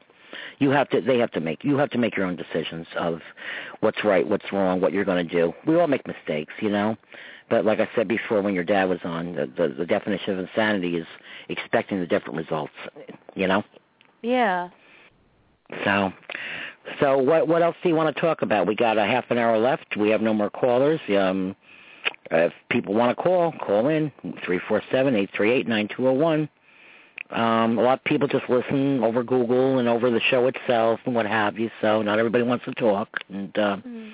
I understand that. Maybe because I talk too much. So, No. talk show, people. It's a talk show. Try That's what you got to do. You got try to to talk get- on a talk show. Try, trying to get the info out. You know. Exactly. Um, let's let's talk about dreams. You know, yeah, um, that would be cool. we've discussed that on shows before. You know, like you said, you've had premonitions and dreams, and I think we all do. Mm-hmm. I think um the dreams I've said before, the ones that are scary and stupid, they're they're not people coming to you really. That's just psychologically your your subconscious, you know, trying Yeah, to Yeah, it's like your fears being like- brought up to your level, you know? Yeah, that's one level of dream, dream state. The other is when you feel that you're sitting there with your lost loved ones and you're having a conversation. You, I've been having quite a few lately where they come and we're hanging out and it's so peaceful and I'm happy and I wake up in a good mood and that's they're really coming to you. They're really they're, they're really coming to you. What do you feel on that? Yeah, I definitely do. I've had dreams like that too where somebody's passed away and I'll just be thinking about them and I'll have a dream about them and it's not as if I'm dreaming. It's as if they're really Mhm. there, like they have a message to tell me, you know? Exactly. So I definitely believe in those. Yeah, I know. I, I've had, you know, we've had a lot of calls on the show, and a lot of them bring up dreaming, and I've, I've had people come to me and da da da da da da, and yeah, well, you know what? Yeah, they are. That's, you know, you're in that dream state. You're the closest to death is death. You know, your body is asleep, just like you are when you're gone, except it's gone body's kind of gone done finito you know Yeah. but uh you're you i don't know whether astroplane i've i've talked to people that have astroplane that have actually gone to the other side kind of probably like colton did uh in the movie you know he didn't die so maybe he was astroplaning where the soul leaves the body but you're not dead. People do that in the comas too. Like they're more they're more conscious of what's going on in a coma than they are if they're awake, you know. My Yeah. son last week was in a coma and the doctor's telling me he don't know you and every time I walk out of the room he starts to cry. So how can you tell me he doesn't know me? You know, I he just made this certain noise. Of course he knew me. He could see me walking out of yeah, the room. Yeah, every time that you were leaving, he's probably like, "Why is she leaving me?" You know. I would go out of the room because I mean he was in ICU and and hooked Yeah. up to all kinds tubes and I needed to you know go to the little lady's room or go get something to eat once in a while and he'd make out like this roar but with a crying state and and I'm listening to doc well he doesn't know you're here or there I said don't tell me that I said you're stupid I, I wish I could have videotaped it to prove to them you know that he was hearing me seeing me feeling me you know Yeah. and but they do, they do, and it's the same kind of like in a coma or you're sleeping. You're in that death-like state. You're here, but you're not. You know. I mean, if you you think about it, it's kind of weird. You know, you close your eyes at night, you cease and different desist level for a of while. understanding. You know, it's like all of your dreams Mhm. and everything that you're fearful of are just coming up to the surface because sometimes Yeah, not like, everything is. uh It's like well, we had what I mean? um. We had August Goforth on the, sh- the last show. Was it two weeks ago? We did a show because I was sick uh, a week ago. I pulled my uh, shoulder out, and then I got sick at the, after after the movie that night. I got sick. I don't know whether it was popcorn, but I was in bed for days, very sick. So it was one thing after another. But two weeks ago, uh, he wrote The Risen, and he kind of talked about some of this stuff, you know. Yeah. And uh, I thought it was intense. Actually, it's probably one of the shows I kept my mouth shut. Maybe we should have on more often. oh, come on. Be kind to yourself. It's true. It's true. I don't care. I don't care. Like I said, I am me. Like my husband said, Peg's Peg. That's who I am. Peg I'm not Peg. pretending to be anybody else. You know, it ain't over till the fat lady sings. You know. well, you got to be yourself. You know what I mean? Because that's why you're not the same as everyone else. Otherwise, there'd be no uniqueness in the world. So, why I played that song by Michelle. You know, it's kind of funny. Her last name is DeAngelis, spelled like angel, and that song is the same. You got to be the same. I mean, you got to Yeah. be. We are. It, that that song means a lot to me from my my own interpretation and perspective of it. You know, every like free will. It's we all interpret music differently.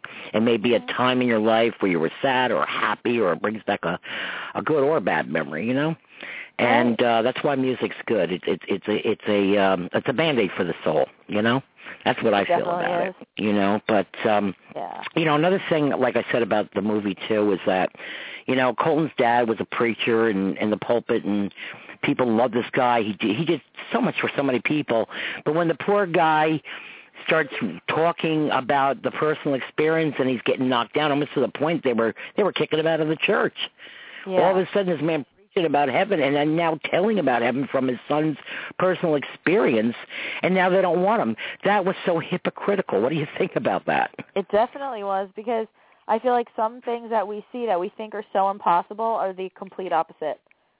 Because Mhm, it's really mhm. it's like everyone interprets things differently. I understand that, but Right. he was given a miracle. This kid, he got to see a world that he didn't have to Mhm. live in yet because it wasn't his time.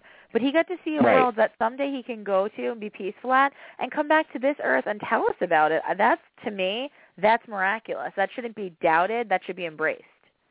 Yes, exactly. Exactly. know? And just like the, the girl, the Russian girl that did the paintings. I, people really, if you don't know Yeah. her, you can go to YouTube and, and spell her name for people on here.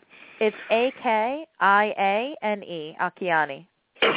Okay, I know. I've, I I googled her years ago. I found her long before Melissa and I talked about her. I just found her amazing, you know. And then m- even more so now with the show and seeing the movie and realizing there was a connection with her in Russia and and and and Colton here. Was, was she living in Russia then, or was she living in California? I'm kind of unsure. She was she born in Russia.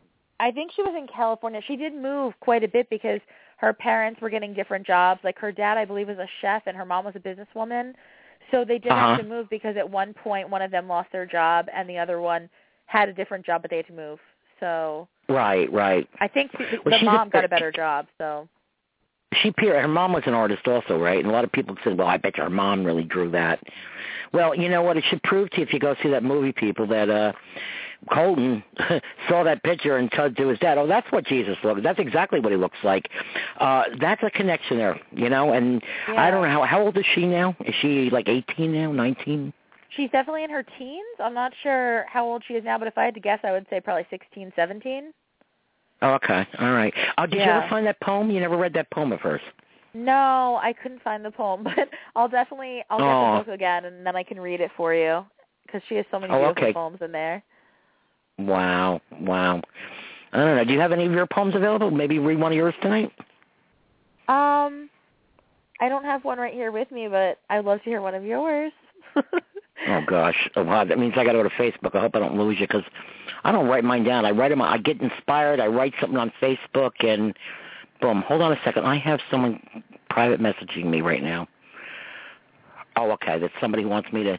I've been posting pictures, making pictures for my late relatives at that anniversary, angel anniversaries this week, and all of a sudden people are writing me to make pictures for their of their kids and what have you. So that was another mom. Okay, let me see if I can find. You know what? Probably be easier if I went to my poetry page. Duh. there you go. I still need to stop being blonde. You know, I haven't dyed my hair Blondes in a year. more fun though. It's like Marilyn Monroe. Come on. Oh yeah. Yeah. What do I do? I sit home and I write. do my There show. you Go grocery go. shop. Yeah, I'm having. A... But you know what? I love my work. is a I girl's really best do. friend. That's right. Right. Let's see. Oh, here. You know what? Here's one I wrote. Um, April 18th. This was my sister's birthday. Would have been this week, and my the anniversary of my dad's death. All right, and I got a picture on of that I took. Most beautiful picture of the sunset. It's it's amazing. You've seen that before. okay, this is excuse me. It's called April and May, the months most of most of my family went away. April showers may bring may flowers to most, they say. Yes, they do, but for me in those months, most of my family went away. My dad died on my oldest sister Pat's birthday, April 18th, 1993. And three days after that, in five years, I sound like I'm talking from the 1800s, in 1998, so did my brother Ellie. My brother died the day before his own birthday, which was April 22. Then on April 22, 2010, my husband joined them. What am I to do? It is not easy to forget the memories of my family as they are part of my soul. As we go on in years is all we have left as we grow old.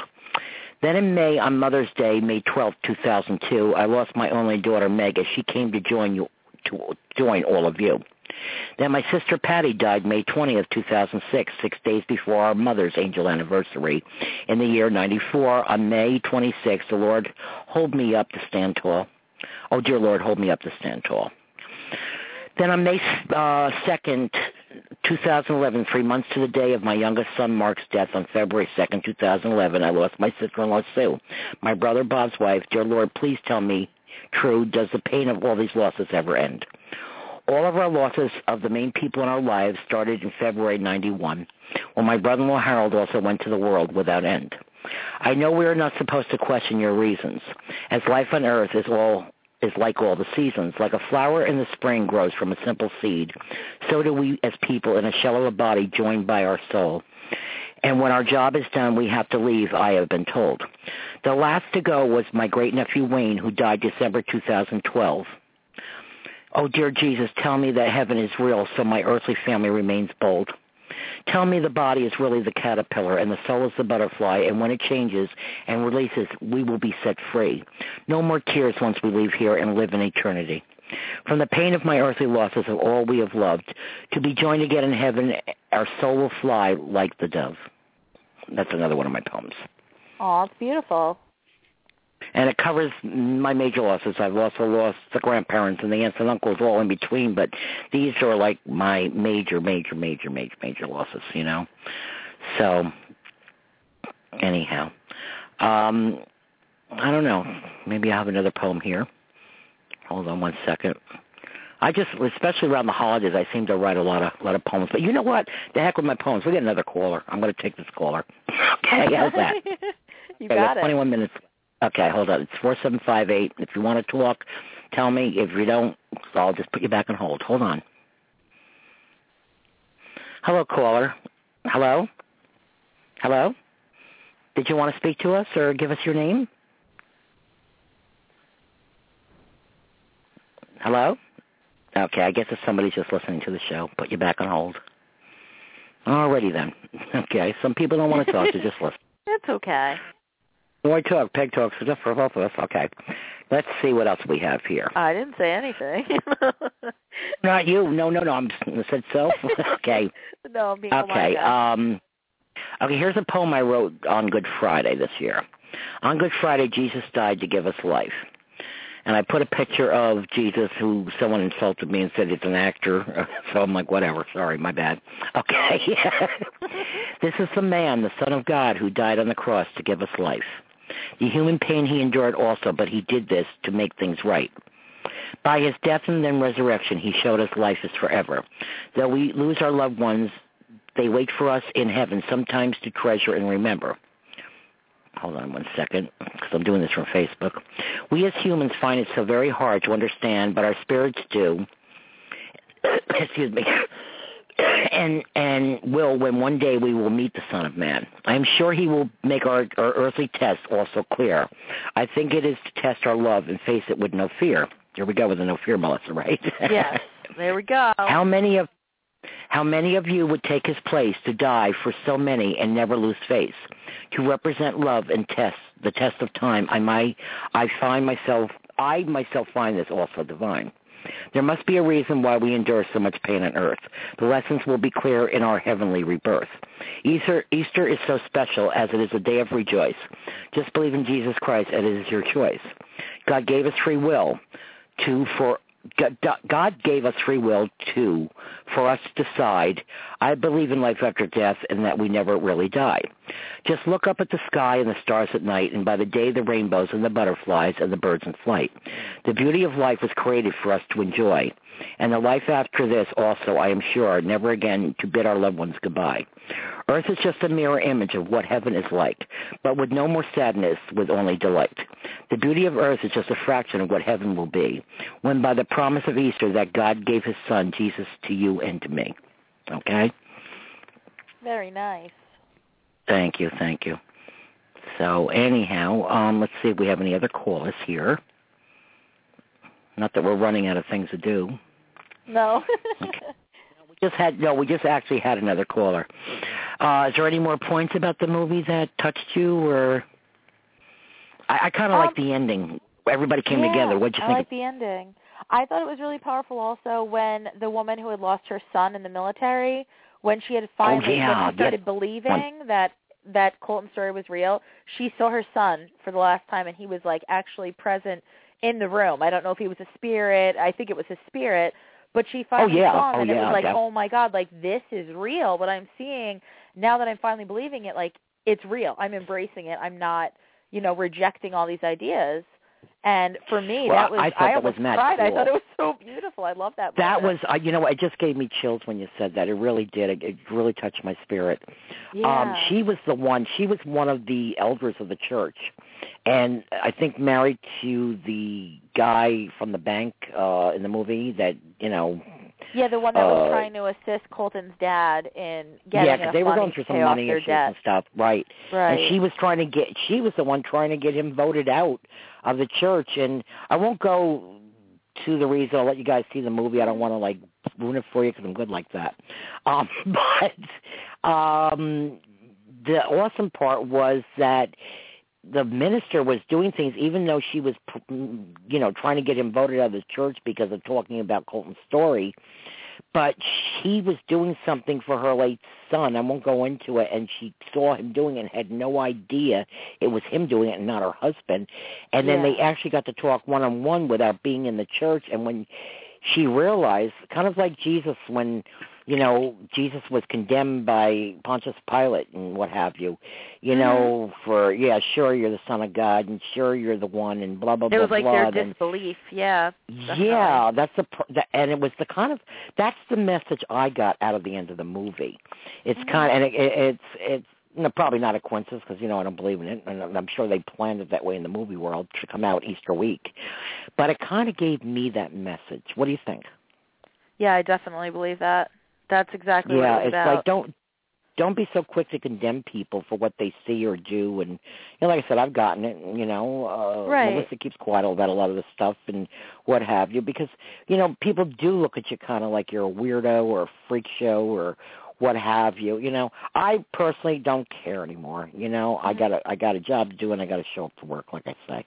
I don't care. Yeah. I don't care, and I can understand other people not wanting to tell people. I mean, I've I've had this gift for 51 years, and only recently people that were my friends didn't even know about it. And it's like uh, some I'm sure sitting there thinking like, oh boy, she's really gone off the deep end now. Ooh, she sees dead people, you know. Well, yeah, I do. Yeah, I do. I tell you, I do. Seen them. I, I've actually seen them. Okay, my son, I've seen my son more than one occasion. I've had neighbors see him, but I've seen him. I my daughter once, right after she passed, and I wasn't quite sure if it was my mind or whatever, but now I realize it was real. Yeah. You know, um why don't you share you know what, why don't you share the story of the night um that uh we got about fifteen minutes left. The night when that freaky thing happened to me at the dock and the kid took the picture, we talked about it before and you were at the mall and I called you because I that p- saying about feathers coming or whatever it Yeah. was I said to you Yeah. months before. Showed back on my up on my phone. It's this kid who was right next to me. I said send that picture to my phone. I still felt my son's presence. But you were at the mall when I said, did you just send that thing back to me at the same exact time about feathers appear and and rainbows appear, whatever, when your loved one's near? Mm-hmm. And you're like, no, but something weird happened. Yeah. so so t- tell you told that on another show. Talk about that now again. I love yeah, that so I too. was at the mall and I was at Charlotte Russe and I was just looking for a dress. I was going to a party with my friends and I had a couple dresses and the woman that was the girl that was helping me, um, I didn't really Mhm. think too much of it at first, but when I first looked at her I was like, She looks so familiar, I can't figure it out. So she opens the door to the room to try on all the clothes and everything and I looked at her and I'm like, Oh my God, she looks exactly like my cousin and it wasn't until she My- spoke and said, oh, "Okay, Mhm. like how many dresses do you have?" that I freaked out because she not only had my cousin's face and body, she had her voice, and I literally cousin being my was daughter, so Meg. stunned. Yeah. Yes. Um, And I just at that time so is when I emailed couldn't you, right? It. That was Didn't I like email you? five minutes. Yeah, it was five minutes from that time that you would email Mhm. me a thing about feathers, and you're like, "Oh, did you send this to me?" And I was like, "What is it?" I didn't even know what you were talking about. no, because. I sent it to you like, months did- before. And I'd Yeah. never even seen it until that night. Yep. Well, that's like the same thing because. I'm at the dock and one of my son's friends sitting there playing kissy face with his girlfriend, Yeah. and I'm not paying just because my boyfriend at the time and I was sitting there and we would fish and admiring. It was a beautiful skyline that night. And I live right on the Hudson River, so I get that all the time. But it was amazing that night. And this kid just jumped out of his car, and my car was my car. My son was a race car driver, and there's thousands of stickers in the tri-state area, even other places, representing my son on their cars. And this kid happened to have one, and he jumped out after playing kissy face with his girlfriend, and takes a picture of the sunset on his car and sticker. And I have that on my "What Signs Your Loved Ones Send You" site. You can see that too in the story I wrote about it. And um comes over to my car and says to me, I don't know what why he did this. He goes, but I, I'd like you to see it. And he takes it out of his pocket and he shows it to me, and and and and just as that happens, at the same exact time, and I think it was, oh, I don't know, whatever time it was, I can't remember. Um, that thing peered up about signs coming, and then I call you because of something I sent you months before, and then this girl comes to you, and she looks like my late daughter. So both Yeah. my late kids had came through that at that time, obviously. And I was sitting had there called you that day. also. Yeah, I'd called you also Yeah. to say, "Oh my God, did you see the sky tonight? It was bright pink," and you were looking at the same thing. Oh yeah, it was amazing. It was just Yeah. so freaky, freaky. You know, it's like, wow, it's just it's just crazy. It was That's one of the surreal. It things was on like that- a sunset I've never seen before in my life. Heaven's for real, like we're like Yeah, the show. Heaven's for go. real. You know, we get little pieces of it, people, every day. You just you got to be open to it. You got to see it. You got to embrace it. You got to love it. You don't have to do anything. I'm just giving you advice. You know, you got free will. But you know, try it, embrace it, love each other, love life, love what we got. You know, you're going to get down, you know, and we're going to have the angel anniversaries like I um, today. I mean, today's a hard day. Uh, under normal circumstances, I wouldn't even be doing this show tonight. But I felt like in a tribute to my husband, and you know, we were separate. We were married almost 40 years, but we were together since my 18th birthday, and we didn't technically split up until I was in my 40s. But we were still in each other's lives, and at the end, I took care of him until he died. While my son, they were both dying at the same time. They died months, nine months apart. My husband to agenous diabetes, my son to cystic fibrosis. It was tough, but today still he was my husband. He, he was in my life. He was you know a quarter of a century together of christmases and holidays and birth of four children and and and and the tears the blood the sweat the tears of many years. You don't forget somebody like that. You may not agree. You may get separate some people get divorced or separated. It's like oh i hate you. I hated things he did. I hated ways he was at times. I hated how what we became together but at the end we became friends again. We probably had a better relationship then than when we were together together, you know. Yeah. And we laughed again and we shared and I said to him, I said, Too bad you weren't like this when we were together together because it's great, you know. And um so, you know, but like I said, it's everything's a season, you know. Relationships, marriages, uh, uh, life, everything has its season, you know. That's very and, true. Uh, I guess that I guess that's what it's all about. You know, what are your feelings? Yeah, I feel the same way. It's like every single person kind of changes your life, and I feel like towards the end too, when he was seeing you, he was probably more real with you then than he ever was. You know what I mean? Oh, Because heck it's yeah. kind of like he felt like his life was coming to a close, and he's looking back at all the things that maybe he didn't do 100%, but now he's talking to you about it, and now you guys are, you know, you're forgiving him if he made a mistake, or just being, I think, the realest that you can possibly be, because it's like you have nothing to lose. You know what yeah, I mean? Yeah, he rallied like that just, that day he died. He came out of the coma after two months, and he looked at me and, and was and he had the trach and and he was trying to pull everything out, and he looked good. He looked like a young guy. And my husband, he was a handsome guy. He had gained a lot of weight. He was full of a lot of fluid. He went up to almost 400 pounds, I think it was, with the fluid. There was a couple hundred pounds of fluid on this man. You wouldn't believe it. They got it, all the fluid, and he actually, when he was laid out, he looked like a. You saw him. He looked like a young guy. Didn't even look like him. It looked like the guy I married. He was a handsome guy, and um whatchamacallit used to call him Patrick Swayze when we were younger. Oh, yeah? He grew his hair out. He kind of reminded me of Patrick Swayze a little bit, yeah. Sometimes Kenny Rogers, you know, it was my kids laugh at me. Everybody's a Were movie you star to Jennifer you, Mom. Grey in this scenario? Oh, sure. Uh, yeah, be Okay. my baby. Time in my life. Don't, nobody puts baby in the corner. No. exactly. Nobody puts Peg in the corner. Nobody puts me in the corner. Oh, yes, they do. But anyhow, um, Eh, ignore them. But you know, he it was kind of ironic, and I think I shared the story with you last night. You know, I got I went outside. Ah, I'm not gonna lie, I'm a smoker. Oh shoot! I went outside. My computer almost went down. I went outside to have a cigarette. My son was in ICU at, at one Presbyterian hospital. My husband was three miles down the road, another Presbyterian hospital in New York. Something when I went to have a cigarette, I just hauled a cab, and I'm like, I got to go see him today. Something just made me go. I got to the hospital and the doctor looks at me and goes, I don't know what's going on here. He goes, this man just came out of the coma. I don't. I, it was like a miracle. Uh, I wrote about this in my next book, Rally. I'll, we'll talk about that in my book, and I'll talk about it on the show again. Um, he's like looking at me, and he looks great. And then I said, "You son of a gun, you're doing good." Blah blah blah blah. Called all my children, except for my son, of course, in ICU because he was in ICU. And I said, "Talk to you. Know, your dad says he loves you. He couldn't have the tube down. He couldn't talk, and trying to pull everything out." And called his father, who ended up dying four months later, also my father-in-law. And everybody was so happy. And the doctor turned to him, and I'm, this is not ego, pat peg on the back, because some people, oh, look at her, here she goes, you know. But the doctor turned to him and said, "You know, Mr. Nisi." You're a lucky man. He says most wives wouldn't do what you're supposedly, and I wasn't an ex-wife because we never divorced, wouldn't do or make decisions in a positive way like this woman's been doing, especially with the situation with your son. And he smiled and he just kind of gave me gave me that look that that peg is peg type of look. I could read his mind, you know. Peg is peg, you know. Because he always said that to me. He goes, even when we get split, he goes, you know, I know you're always going to be there and I was. And you know, he even gave me oh, was terrible. About a year before he passed, this card came down. And it was, I think it was my birthday, and it's to my wife. Blah blah. My husband wasn't really, he he wasn't corning. Okay, let me put it that way. He gave me a card. I think on our tenth anniversary.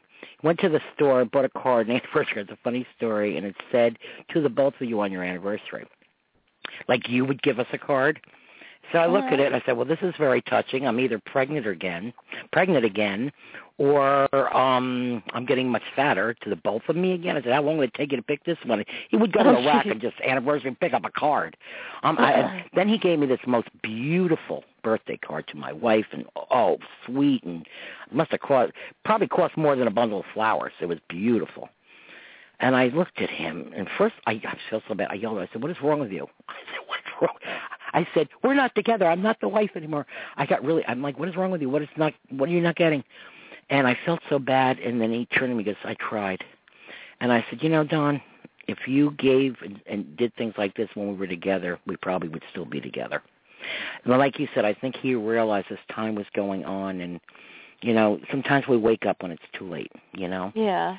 And that's sad. And if anything that I went through with him or what I'm sharing with you, and some of it, I should keep my mouth shut. It's very, very personal. But if it helps other people to love people that are in your life, and you're going to get mad at them, you're not always going to agree. Don't take people for granted. You know, life's too damn short. Really, it is. It is. It's too short. You know, we're all going to make mistakes. You're going to get mad at people, whatever, and trust me, you know, Donna and I had four kids. We had two that were born with cystic fibrosis with a death sentence. And they lived into their 20s and a lot longer than most with it at the time and just hoping for the cure. We we got handled a real bad deck of cards here, you know. I I don't know how else to say it. Real bad deal. And it was hard. It was a lot of struggles though. It wasn't our marriage was not normal. And um after almost a quarter of a century because of other things and it's um, you know it wasn't about you know me finding somebody or him finding it wasn't a lot of people think it had nothing to do with that that came later in my case you know um it was about i just couldn't do it anymore i just i i, I was saving my sanity at the time you know Yeah. and i'm in a way i'm kind of upset that i did do it and another way felt you know if i cracked up or had a breakdown i wouldn't have been there for him at the end i wouldn't have been there for my kids at the end i wouldn't have been there for all the others i probably wouldn't be doing it because i i'd be crazy i mean i i had to do something to save my sanity and well, i did what i to think did about you know? like you did the best that you could. You know what I mean? yes like you know Every, everybody has a breaking point for a reason and maybe the Mhm. reason is so that you could be closer at the end. You know what I mean? Because oh we were there wasn't all we had the it we laughed pressure. yep Yeah. And we saw each other every day. He would come and pick my, our other son. We have two other live children that did not get cystic. I, we have a son Don in uh, Carolina, and we have I have a son that lives home, Dan. And um, you know, we have the two other boys. So he would pick Dan up every day to go to work, and I, so I see him every day. And then on the weekends, come get the boys and go to the mall or go to a car show or whatever. So I saw him seven days a week. And he'd come down early because I live right on the river. I think he loved the view. Everybody, we live.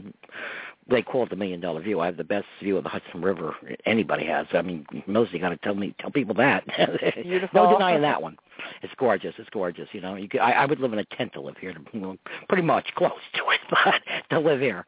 But um he would come down sometimes an hour early and we'd sit and I'd be making lunch and we'd have something to eat together or he'd go and he'd bring a bag of potatoes and a bunch of stuff. He goes, Will you make your potato salad for tomorrow?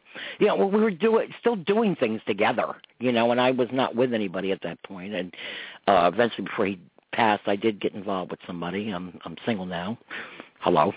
but um One eight hundred Peggy. yeah, yeah. One eight hundred. I'll tell you a joke about that off the air. Uh, just a, that's just a friend of mine. That joke. Um, yeah. Um, but anyhow, you're too funny.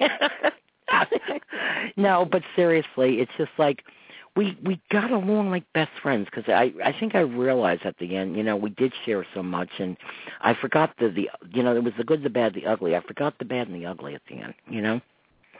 So if I can give any advice, we have two minutes left to show to anyone out there. Work at it, guys. Work at it. You know, it may be worth saving. Um, you know, try your best. You know, uh, we got one shot here. You know, well, unless you believe in reincarnation, I'm not quite sure about that. yeah, you only live You know, once. we got- That's what you have to think of. Well, yeah, you only live once, so make it the best you can be, and, and learn from your mistakes, and give it give it your best. You know, give it give it your all, and uh, just keep going, man. You know, just do your thing. Do my little chance. Um, keep going, man. You know, Going. I sing like her, by the way. but uh, no, it's uh, I've been compared to her a lot over the years. But uh, don't do drugs, and I don't drink. I hate Southern Comfort, by the way. So um, that was a little Janis Joplin part that I'm not part of.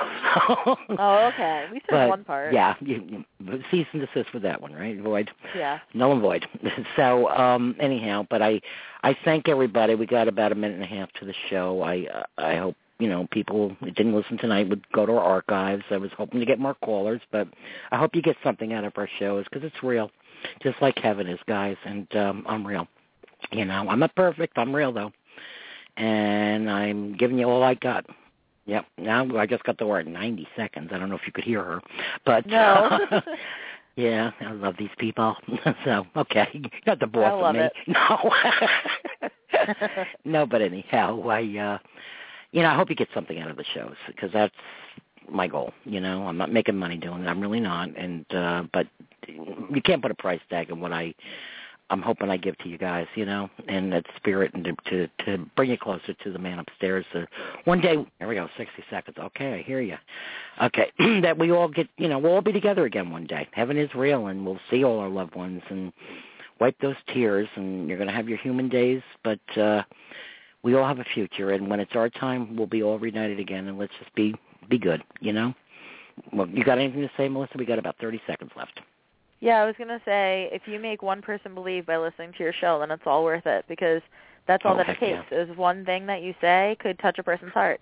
So that's what it's all for. And it's, and, and it's not my show. It's our show, Melissa, because you make it too. You know, you're you are my Ed McMahon of the Johnny Carson.